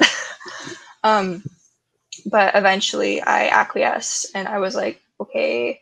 And the one t- the one time where like it really happened was like because there were some times where they just be like lie down and I wouldn't really feel anything, like very slightly, and then it would be like, all right, we're done, and it was like lasted like 20 seconds, like I didn't feel anything. Then there was one time where I lied down, um, and they actually had me like imagine like Osiris and Aset and like these different entities, um, basically like you know in human form, and that's the time when I really felt it. Like I distinctly felt the demons enter me. Wow. And it did not feel good. Um, yeah. And I actually felt it was like like a feeling. I was like, and then one of them, I don't remember how many times it happened. Honestly, it was a lot, like over 10 times that I was like, I don't know how many demons they were stuffing in me. Like, I know that sounds vulgar, I'm sorry. But um, one of them, it felt like it went in and it gripped my left ovary and like dug in claws and it hurt so freaking bad. Wow. Like, I don't know, like, what it was. And what's really weird too is I've never had problems with acne. but a couple months after this, um, I started to have hormonal pattern acne, which is a result of can be a result of polycystic ovarian syndrome, which is basically you have ovarian cysts or like hormonal disorders. Mm. And um, yeah, so I never had that happen before. And then after that experience, like a month or two later, I got this acne for the first time in my life, which is weird. Yeah. Um, but yeah, so that happened, and I didn't really want to do it again, you know. Um, and then that was the I night. Can, I, I can imagine why. That sounds horrifying. It was horrifying. Now when I think about it, I'm like, I'm just gonna block out that memory. I'm gonna block it real good. I'm gonna put yeah. it in a box. I'm gonna put that box inside another box, and we're gonna throw that box into the ocean. Like yeah, the ocean. Uh, um, I don't blame you. I was gonna say really quick too. So did I? I you know, uh, obviously that's a very horrifying experience. You think, thankfully, it it sounds like it wasn't worse by the fact that you didn't see anything. Right? It seems like it was all just by sense of feel, uh, touch, and sensation basically they would talk to me. Uh-huh. They would have me imagine them, like a scenario, like not in the room. Like uh, they were like, "Oh, this is the underworld." Like have me like an imagine in an imaginary scenario where I am imagining that I am and they are too. Yeah. And then I would have physical sensations. Um, uh, so like um, ugh, I'm sorry, just thinking about it, it's like squicking me out. Like yeah, what, what, whatever you're comfortable with. No, I, honestly, like I hope you're comfortable. Sorry. no, I'm I'm fine. I appreciate your transparency. I, like, I can't I can't imagine how tough that would be to go through and to talk about it. I mean, at this point, like I like I don't like talking about it, but I mm. think it's important for people to know that this stuff exists. And yeah. if I'm the person who's gutsy enough to come out and be like, hey, here's exactly what happened to me in excruciatingly painful detail. Enjoy that. The people might, you know, be like, you know what? Who would go through the trouble of making all that crud up? Seriously. Yeah. yeah like, I could I don't think I could even make this stuff up. Yeah. Um, but yeah, so that happened. And then that's when the voices got like louder after that. Like no no joke. Like it feels like they gained like a foothold and they were able to kind of be louder. And then they started i'm almost done with the story. We're, we're winding it up. Oh no you're good. Um but then it came to the point where it was like uh um oh gosh I just lost my train of thought. Where was i okay i started to get like sicker i think that was the night where i had the really bad dream they just gave me like a really weird nightmare like really vivid like there was just like dead body and then it was reanimated like a marionette and it was like moving around all creepy like and then it went and it laid on somebody on a bed and the person on the bed like threw it off and then went and jumped out a window and died and there were explosions i was like wow. oh god i was like what the? they were like oh it's just stress i was like oh okay and i went and i sat at my um, makeshift ouija board at 5 a.m mm. and uh, my father Osiris. And I only have one father, and that's Yah up above. Um, but uh, he was comforting me and like talking to me and stuff and joking around, like, "Oh, you should go to bed." Like, oh, that's like you know, like as a dad would. Mm. And yeah, so um, the next day is the day when I found out they were demons. And I don't remember what happened earlier the day. At this point, I was horribly sleep deprived. They were making food taste bad. I straight up like I tried to eat a bowl of like I think it was like rice and something else. I don't remember what it was. It was like leftover rice. It wasn't super old or anything. I eat leftover rice all the time. Um, but like I ate that I, I couldn't eat it. Like it tasted disgusting. And they were just like, Oh, you're just pregnant and the rice is a little old, so you know. And they tried to tell me like the baby, like I was feeling exhausted and horrible because the baby was growing faster than normal. Because they tried to tell me that it was Osiris's baby. So um, so yeah, this continued on for the rest of that day, and I was just kind of dragging through the day. And they tried to do this whole thing where they tried to make me think that I killed Yahweh. Hmm. And, and how did that happen? I mean, how did they, how did they try to make you feel like you killed Yahweh? That's, that's they, pretty crazy. I know, right? Like thinking about it, I'm like, what? Um, but basically, what happened is, like I told you, like they told us that demons were coming after us. Yeah. Um, so basically, they said Yahweh was sending the demons, and they're like, "Oh, Yahweh's coming himself! Like, he's staring in through your door right now." and stuff. And like it got to the point where I just like they were like, "Oh, you can attack him." And what they were doing is they were just trying to make me like distrust the Christian God really like greatly. And they were trying to make me blaspheme him so they could get more of a foothold. Sure. and they were trying to get me basically just like to expend all the energy I had being anxious because I do think they eventually wanted like possession but um, I don't know exactly how possession and everything works. I mean, there are different. I do believe there are like different levels, mm-hmm. and there's you know oppression and partial possession, and then like full possession. Um, which I'm going to briefly go into my friend's experiences because she did experience full possession at times. Um, and we're corresponding through this whole thing with similar experiences, like you know, kind of filling in the gaps with this, with this narrative they're spinning for us about our past lives and us being goddesses and our destinies and all that crazy stuff. Um, but they basically made me like envision basically like a really terrible image. I don't really want to talk about it, but basically like it's just a very blasphemous image of Christ dying. But again, they never said that ain't Jesus. Mm-hmm. Um, and they were like, "Oh, you actually killed Yahweh. Like it's going to take a few days for him to come back." uh, but so, uh, my friend though, uh, I'll, I'll, I'll actually, not, I'll talk about her. Um, no, I, I could tell you a bit about her. During the um, sexual experiences for my friend, she actually said that it felt like there was a six foot six foot four linebacker pushing her down. And wow. she's petite too. Like she's under five foot. She's petite. Um, and I'm five foot seven for reference, so I'm much bigger. Um, but she said it felt like there was like a six foot four linebacker pushing her down. He like flipped her around and uh, like would pick up her hand and make her spell things because she didn't hear things as much. It would have her spell things with her hand. Uh. Um, and that's what it did for her. Um, so th- that was a very different experience between the both of us. Yeah. I'm not sure. And I was like, why, why don't I feel you like that here? And like, oh, you will eventually. I'm like, okay thank God I never did. Um, but yeah, so basically, how it went, where I found out they were demons, because for me, I mean, everything was going fine. I felt kind of crappy, but they kept telling me I was pregnant, and I was like, oh, that makes sense. Like, and now that I am pregnant, like, I, yeah, I mean, feeling crappy kind of comes with being pregnant.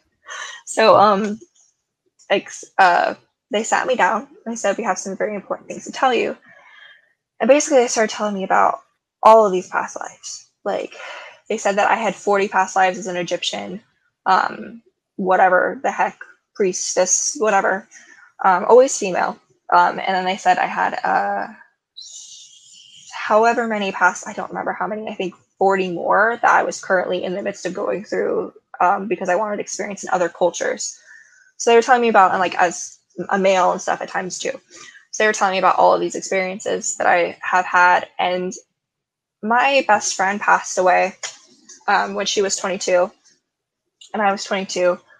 She was, this is disturbing, so trigger warning. She was found at the bottom of a harbor. And I wow. still don't know what happened to her, mm-hmm. but um, it was in Chicago. So, you know, Chicago has a pretty high murder rate. And the area, I've spoken to somebody who lives in that area, that area is known for people going missing and turning up in the harbor. Yeah. So that's something though that they kind of used against me. They told me that I was um basically that we had we were like platonic soulmates in this life, but in other life lives we had been romantic soulmates. And we had been um reincarnated together, but we oh, we usually had had really tragic ends, like I would murder her or she would murder me or I would rape and murder her, or she would rape and murder me. And they told me like all these really disturbing things. And I was like, like I was sobbing because I got these flashes of me like hurting this person who they said had the soul of my very best friend who was dead. Like, um, and I was getting like, and I I started spouting out all these names like, oh, this person, oh, that person, oh, like crying, like so upset. And then they started telling me like, um, my stepdaughter was a child of Aphrodite, and there were all these different people in my life who had been looking out for me who were also like children of gods and goddesses, and there was going to be an uprising against Yahweh, and we were going to lead it. And I was, they gave me a name, um, which don't even like saying it anymore because it creeps me out, but Aib. They gave me that name. They're like, that's your your real soul name. Like you're Aib the Destroyer. like what?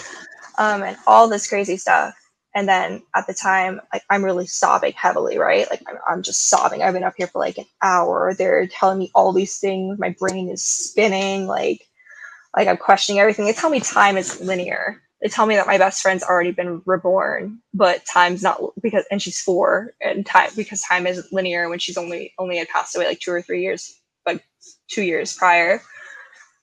And basically, they just confused me so badly and upset me so much. And then, um, sitting over over you know my little pendulum board, and they start saying that basically I've just messed up, and they're like, "You've messed up so much." They're like, "Deities hate you," and they start chanting, "Deities hate you, deities hate you." And I'm like, "What? Deities hate you, deities hate you," and then no joke, their voices drop, like comical. It, like it's comical now, but like then I was terrified. But their voices drop to these raspy little like stereotypical demon voices basically and they say ha ha ha we're demons. Wow. I, was literally like like I, am pretty sure i just dropped my pendulum. I was like like well, well that's out. that's quite a that's quite a change. And and even for somebody that had been you know talking to them for so long i'm sure that that was it'd be all it'd be like if all of a sudden your friend or family member who you've you've known one way for a long period of time all of a sudden just changes on you uh, in the blink of an eye. I'm sure that was very traumatic. On top of the fact that it was being done, uh, you know, spiritually. Yeah, hundred percent. And that was the point of it. That's why they worked so mm-hmm. hard to earn my trust. That's why, you know, all of that's why they spun this big elaborate story that started to get me like more detached from reality. So I would yeah. become totally immersed in this imaginary world they've created. And I've actually spoken to another girl who, obviously, a lot of the finer details are very different, but she also was communicating with, like, you know, spirit, whatever, demons. And they also spun a crazy story for her. And mm. it's like, it's something that they do. yeah. Uh, yeah. And that's how I found that they were demons. So I come out of the room and I'm like, to my husband, I, now at this point, my body is shaking like it feels like there are demons all over me inside of me. Like i am just like what do i do? What do i do? What do i do? And but like as i'm coming out of the room i'm just like i just have like a realization. I think it was either as i was coming out of the room or as i was standing up from i think it was as i was standing up from the board right before i left the room. Um and i just had this realization kind of all at once that everything they've been talking to me about reincarnation and other gods and stuff was a lie. I was like, every other god is just a demon. And I was like, you know, reincarnation doesn't exist. It's just this one life. Like this, this is nonsense. Spirit guides are demons. And I was like, oh my goodness. I was like, Jesus is the only way. like I had that realization. It's like yeah. God like, all right. Because, you know, the Bible does say that God will leave us a way to get out of our sins. He will leave us right. get out. And I do believe that was his way of like, all right, well, you done hecked up. You know you done hecked up, and here's how you're gonna get out of it. Yeah, and I, and I was gonna ask, are uh, were you ex- were you researching like any of the of testimonies of like ex New Agers at this time, or this all just came over you just just kind of all at once without any prior research? This th- this realization came over me probably within the same minute that I found out I was communicating with demons. Wow. So like it was just like like yeah. demons God. That was like oh man. And so I come out of the room and I'm like, I'm crying. I'm like, John, like my husband, I'm like, I need a priest. And I'm like, yeah. like what? And it like obviously they don't know what I've just gone through. So like my stepdaughter and my husband are just kind of like, what's up? And like I was I called my friend my friend number one. I'm like, they were all demons. They were all demons. And she's like freaking out, like, get out, get out. We're all lighting her sage, like and I call my mom and I'm like, Mom, I messed up. Like I'm sobbing and I'm like, I'm so wow. scared. I can't yeah. stop shaking. And the thing is, when I would touch, like I had some spell jars around like for protection and stuff, because I think I mentioned um, earlier at some point, like I always felt like I needed protection. Um, also, one thing, they asked me to take off my protection necklaces at one point hmm. before I knew they were demons. Interesting. Mm-hmm. Which I'm not going to give credence to like a stone. Yeah. But, you know, that I thought that was interesting though. Like they really wanted my guard down. Um, but so basically, um, what was I say? Oh my gosh. I call so I call my mom and I'm like crying, right? And I'm like, I messed up. like and like, you know, I pray with her. I tell Jesus I'm sorry. I'm like, I messed up. Help me, please. I will never stray again. Help me, Jesus. And um yeah, it, uh after that, it wasn't like there was an immediate recovery. Oh, and yeah, whenever I would touch like the spell jars, I would shake worse. Like my arm would like shake, which um I don't know if it was because they were excited or what. But basically after this, the fact I've had to kind of go through a detox process of unlearning all of the new age things that I've I had absorbed. Um Sure. And at the same time, my friend, friend number one, she she did not come back to Christ. She's still doing things her own way. She went Muslim for a bit, but um, now she's I don't know nothing and looking mm-hmm. into the divine fe- feminine and like pantheism again. Even though she went through this demonization, I, I pray for her often. Um, yeah, maybe you know, maybe her. somebody for all of us to pray for. Yeah, I love her like you know very much, and I know like you got to figure things out your own way, like I did. Um, right, but it's like it was just it, it took a few months. I got two exorcisms.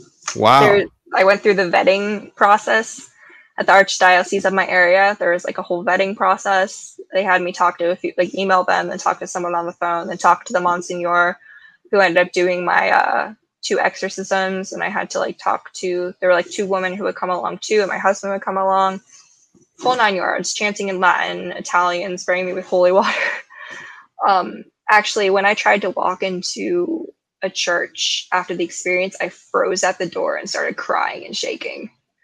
Wow. Um, like I just froze. And I was like, and then I was like, I pushed through, and like the whole drive there, like they were chanting like Satan is angry, Satan is angry, we're gonna kill you, we're gonna kill your family, and all that stuff. Um, and directly after they confessed that they were demons, I didn't sleep for like I, I slept for like an hour, and then I didn't sleep for like 24 hours.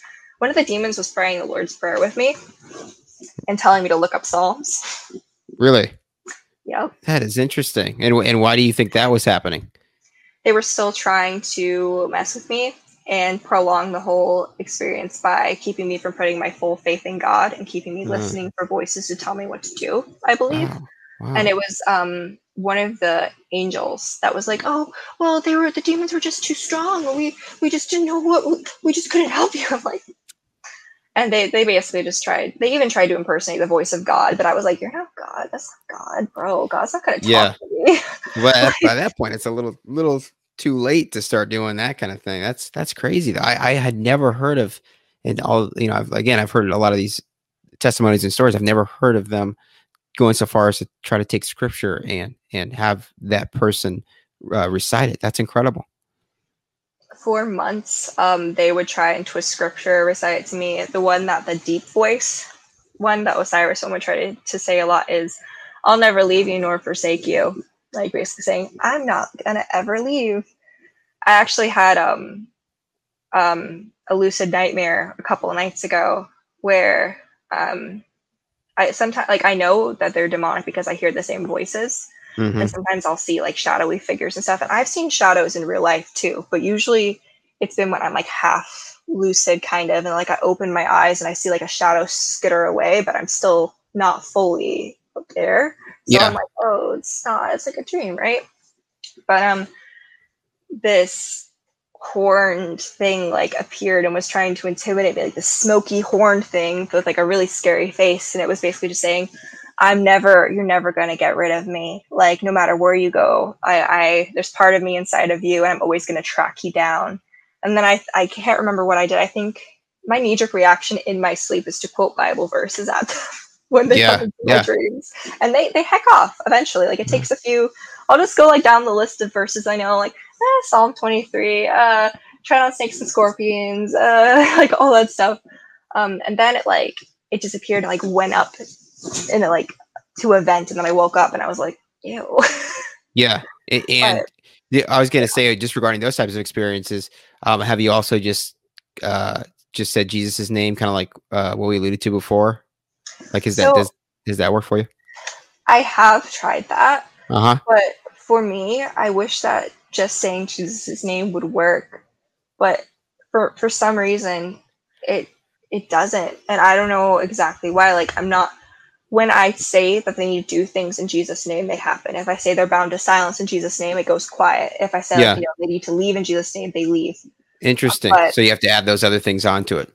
Yeah, but when I just call on the name of Jesus, like in my dreams or whatever, it's like I don't know if it's because I gave them like legal rights to come into my dreams and harass me and stuff that they're still like, no, we're not going to leave because they do eventually leave when I quote verses. When I sometimes when I do repeatedly like call on like Jesus, Jesus, Jesus, I need you, it will stop. But it's yeah. not just saying it one time and it's over. It's kind of uh-huh. like you know they're like, hmm, like no, yeah. we're here. But I, it's much more peaceful than it's been in like a really long time for me. I barely hear anything anymore. I'll occasionally have dreams where, like, in the beginning, when I was first getting out of it and still kind of confused, like listening to exorcism chants on YouTube, like wondering mm-hmm. if there still were other gods, possibly, because my friend was wondering, even though I knew there wasn't. And I could not renounce Christ. Like I was like, I'm never renouncing Christ. Yeah. Um, I had some sleep paralysis experiences where I would be like held down and I couldn't move, and they would like sexually come on me, and it was not fun. But th- those don't really happen as often anymore. It's very seldom. A lot of times I'll just pop in and kind of be like, "Hey, you still suck," and I'm like, "Go away." Yeah.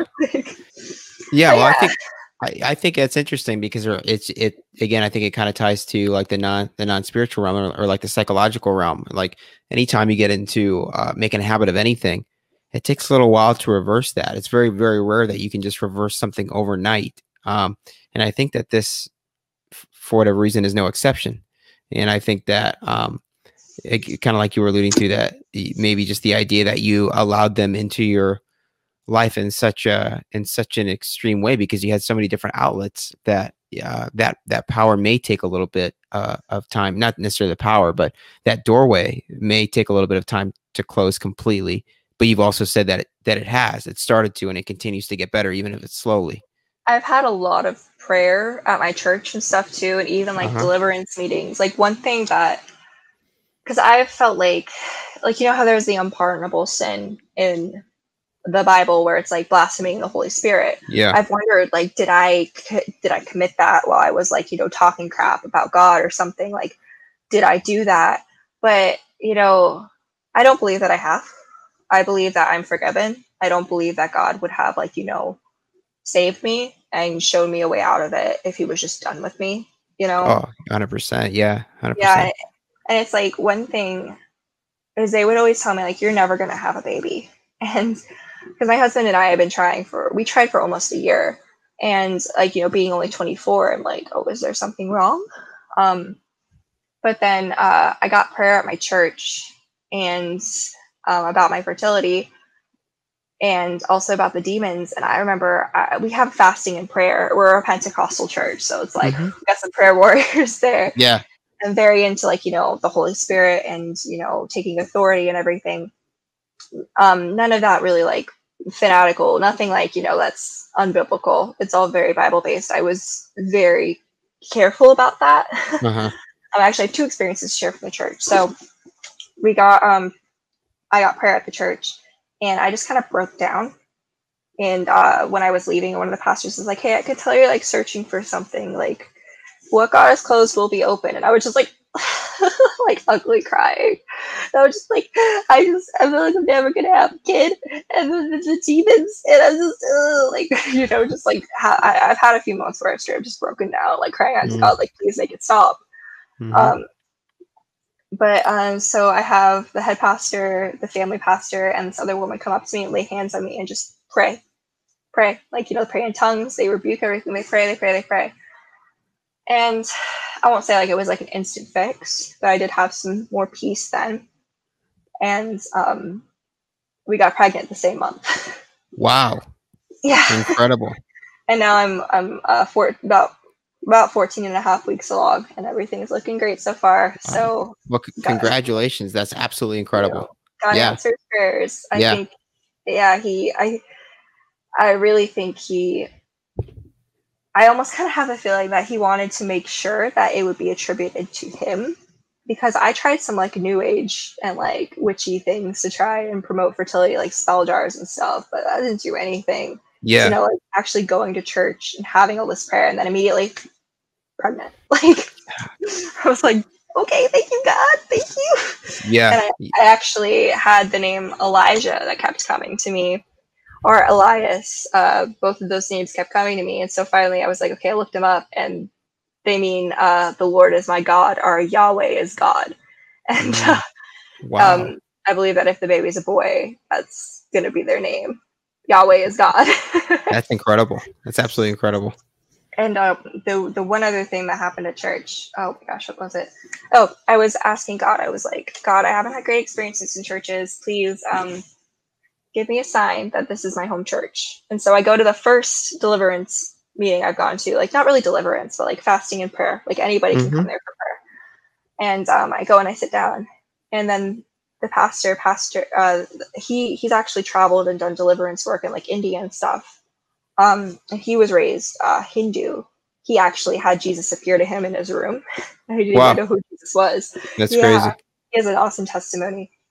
But he looked straight at me and my husband. He's like, My wife had a dream about a young couple coming. God wants you to know that you're home. Wow. Absolutely like, incredible. I like started to cry. I was like, thank God.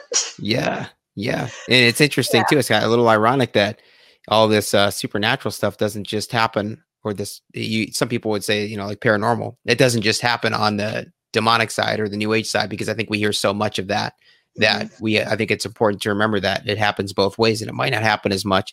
A lot of the stories it doesn't seem to happen as much on the you know on the God side or the the, the you know the, the, biblical God side, the Yahweh side. But I I think uh, it it does happen, and it's it's really important to remember that um, even if it doesn't happen uh, to everybody, it, it, it's not a competition. And I think um, if God is is as He says He is in the Bible, and and obviously we both believe that, then I think that He knows when people need uh, the right uh, experiences or the right signs or the right miracles at the right time.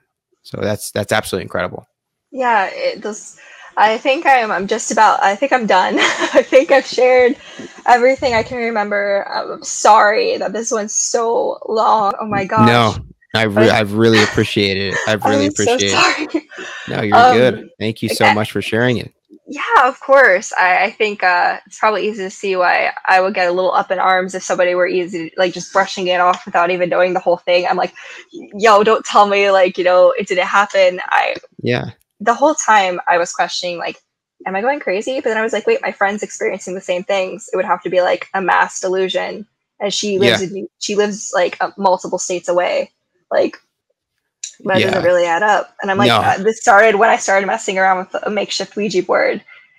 And I actually had a girl who claims to be, uh, you know, demonized and claims to have like invited a demon to possess her so she could get jumpstart her music career.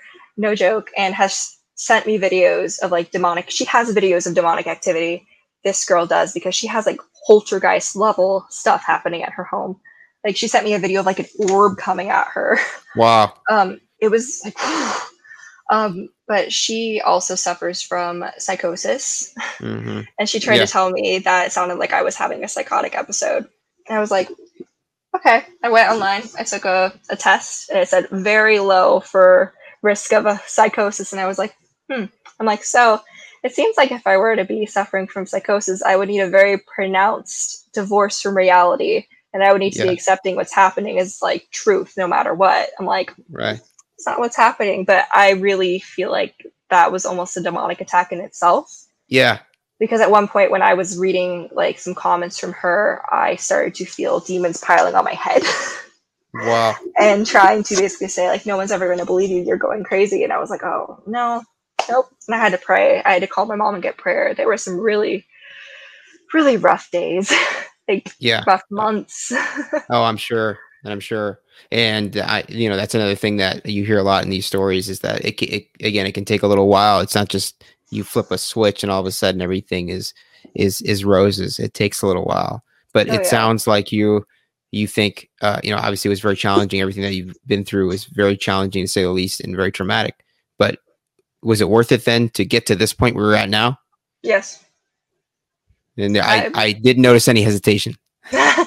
Because i mean i went from being this person who was constantly seeking constantly wanting more constantly feeling like i had to do everything for myself not really like you know feeling like i was stuck in the wheel of samsara like constant reincarnation and everything.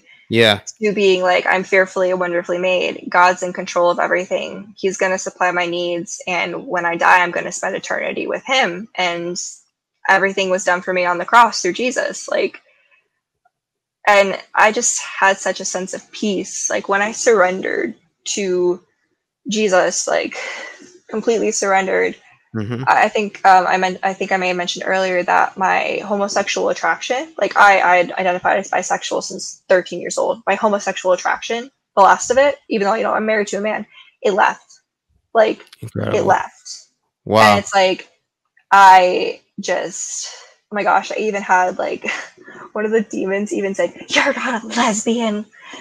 like, like was mad at me. I was like, okay. Yeah but like it's just like my desire to pursue like new ageism and witchcraft like I know I'm repulsed by those things like yeah.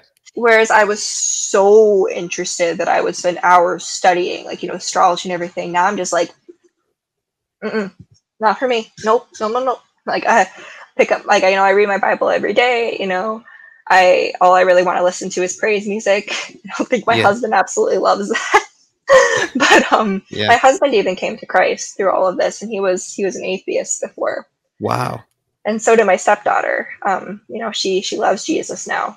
She we actually sat on a on my bed earlier this morning before she started school. We read we read uh, Psalm five together, talked about it, and then talked about God a little bit. And she's just she loves God very much. That's incredible. Um, it's been like a whole kind of turnaround for this whole family unit you know? It's just yeah. it's like night and day. And i'm not not to say i don't still struggle from like the occasional days where i feel cranky or like you know i sin and stuff but it's like the desire to actively seek out sin is no longer there. Like i still right. stumble but i'm not just like you know plunging headfirst into it anymore. And you know i believe it was the apostle paul the apostle paul who said like you know the old me died with christ like the old me was crucified with Christ. And it's like that's how I feel. I feel like Ray, that person who was like super obsessed with paganism, witchcraft, all that stuff, and you know, was a lesbian, thought they were a lesbian. um mm-hmm. or at least bisexual. Like I feel like they're gone. And I feel like Rebecca is here now and she's way different. yeah. completely. And I think that's a that's a uh, statement in and of itself to say that you know because somebody like you were talking about like the psychosis and i'm sure there are some people that would say that but just this incredible turnaround with all of these experiences that you've had it's not like you went through thousands of hours of therapy and you went through like these incredible like you know psychological assessments and things like that and this none of that occurred and yet here you are a completely changed person and, and you mentioned that you have a level of peace that you never had before and uh, you you don't have a desire to sin like you had before. And some of that, um, you know, obviously, people some people disagree on what is good and bad, but there's there are some things that have have changed for you and relatively quickly, as opposed to if you were going to do this all through the psychological route and just go to therapy and try to get some self help.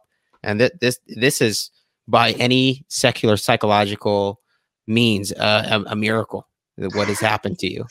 And uh, I think it's ironic that that is the case, but I think that that should be some evidence in and of itself that um, perhaps you know there's a little bit more than psychosis going on here. Um, yeah, and and then uh, you know you know just on top of the other experiences that you mentioned that that could fall more into the miraculous. Yeah, I mean, during the experience, I was even asking my husband, I'm like, do do I seem like detached from reality? Because the thing is, I was we waging like this internal battle with like, you know, being threatened, having bad dreams, like hardly being able to sleep. Like I would go to sleep with like exorcism chants on and stuff and wake up with like palpitations. Like they were trying to like make me wake up in a panic. But when it came down to it, I was still doing all my daily things. I was still showering every day. I was still, yeah. you know, taking care of my stepchild.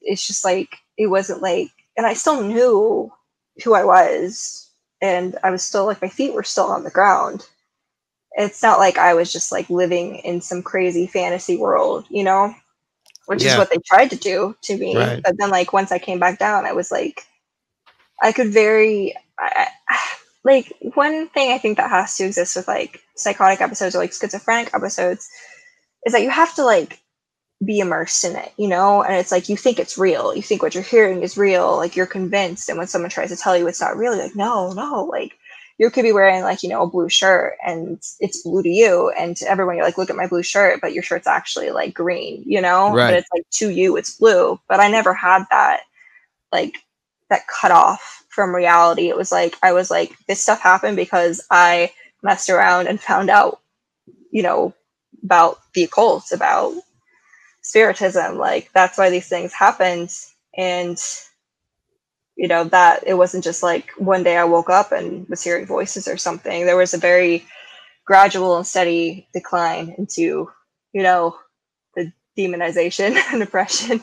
Yeah 100% um i was going to ask uh, a couple other questions as well here before we wrap up and one of them is just um i your conversion to christianity then it happened relatively uh recently right was like uh, the last was was it last year? Yeah, July 31st is the night that I repented and Wow. Yeah. Incredible. And um and I when I listen to you talk uh and I've seen you, you know, just make a couple posts here and there online, um you seem very very well versed for somebody uh that has only given their life to Christianity relatively relatively recently and I understand that you had some kind of a Christian background as well. But what what would you say you attribute that to? Uh, you, that the fact that you're so well versed uh, so quickly in Christianity. Um, a couple different things. Holy Spirit for sure. Holy Spirit like quickening things to me, like showing things to me, and and just kind of like you know that also being put through like spiritual boot camp kind of. Like um, I think it really was kind of a big lesson in discernment. And not to say like you know i discern things perfectly because i certainly do not by any means but it was like a big lesson discernment like you know a huge 180 for me being like oh new ageism to christianity christianity. Uh-huh. so it's like it was a very big switch. And also I, have spent a good amount of time reading the bible since that happened. Um, when it first happened i felt like this really kind of unquenchable thirst to just read the Bible. It's like I have been drinking toxic sludge for years, and especially the past few days. And suddenly I just wanted like water, like clear, clean spring water. And that's what the Bible, like, I felt like that was what the Bible was. And it's like I needed it to clean all the gunk out of my body and out of my head. And I don't think I mentioned this, but um, for a while, for a few weeks to a month, whenever I would even think the name of Jesus or the Holy Spirit or Holy Trinity or Yahweh or, Je- Jehovah or anything like that, my body would shake really badly. um, hmm. Because I think it kind of made them a little scared or like mm-hmm. mad or they knew their time was coming to an end. But um, it's, uh, yeah, I think that um, definitely the Holy Spirit being put through spiritual boot, boot camp and spending a lot of time in the Word, and also, um, you know, speaking to my pastor, my mom, and just other strong believers and such has really kind of catapulted me from like, you know, I guess absolute baby Christian who knows nothing to like, you know, feeling a little bit firmer and stronger in my faith, if that makes sense. Yeah, 100%. And it's very obvious. It's very obvious. And sounds like you have a really good support group there as well. And uh, just incredible that you were able to find a good church so so quickly. I know a lot of people uh, have struggled with that. Um, answer and, prayer. Yeah, hundred um, percent.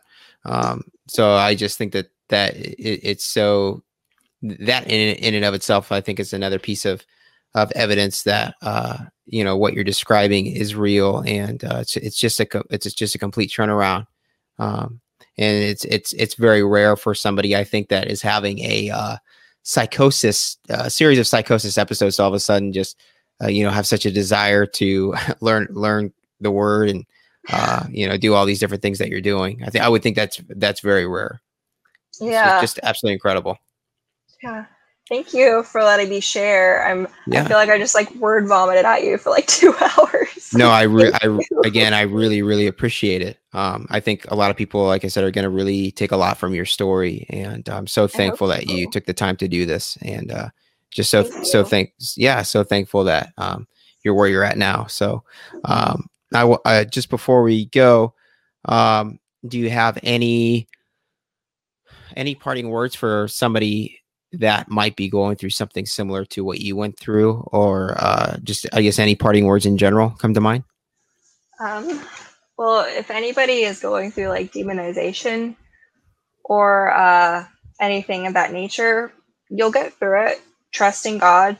Don't pay attention to any external noise. Get into your Bible.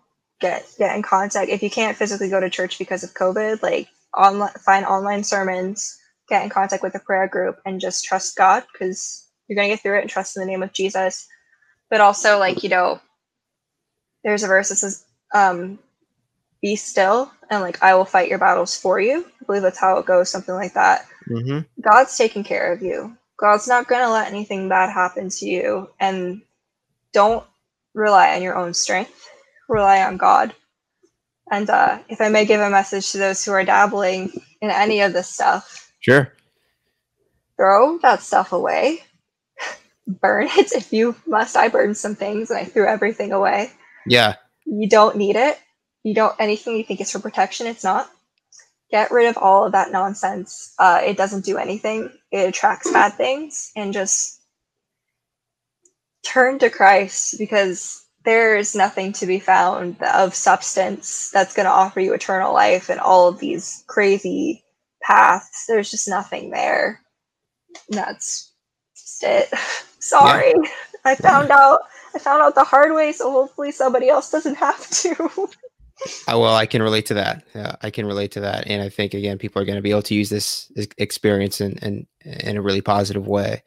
Um, I think, uh, well, yeah. So you do have you have a, a, a group that you recently started. Would you like to share that with everybody? Yes, yes, I would.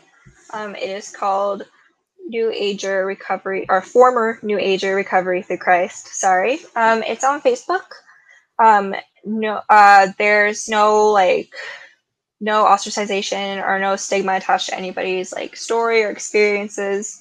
You can join, um, you know, and get support, share your story. Um, if you're trying to get out of the new age, but you feel like, you know, where do I even start? What's true?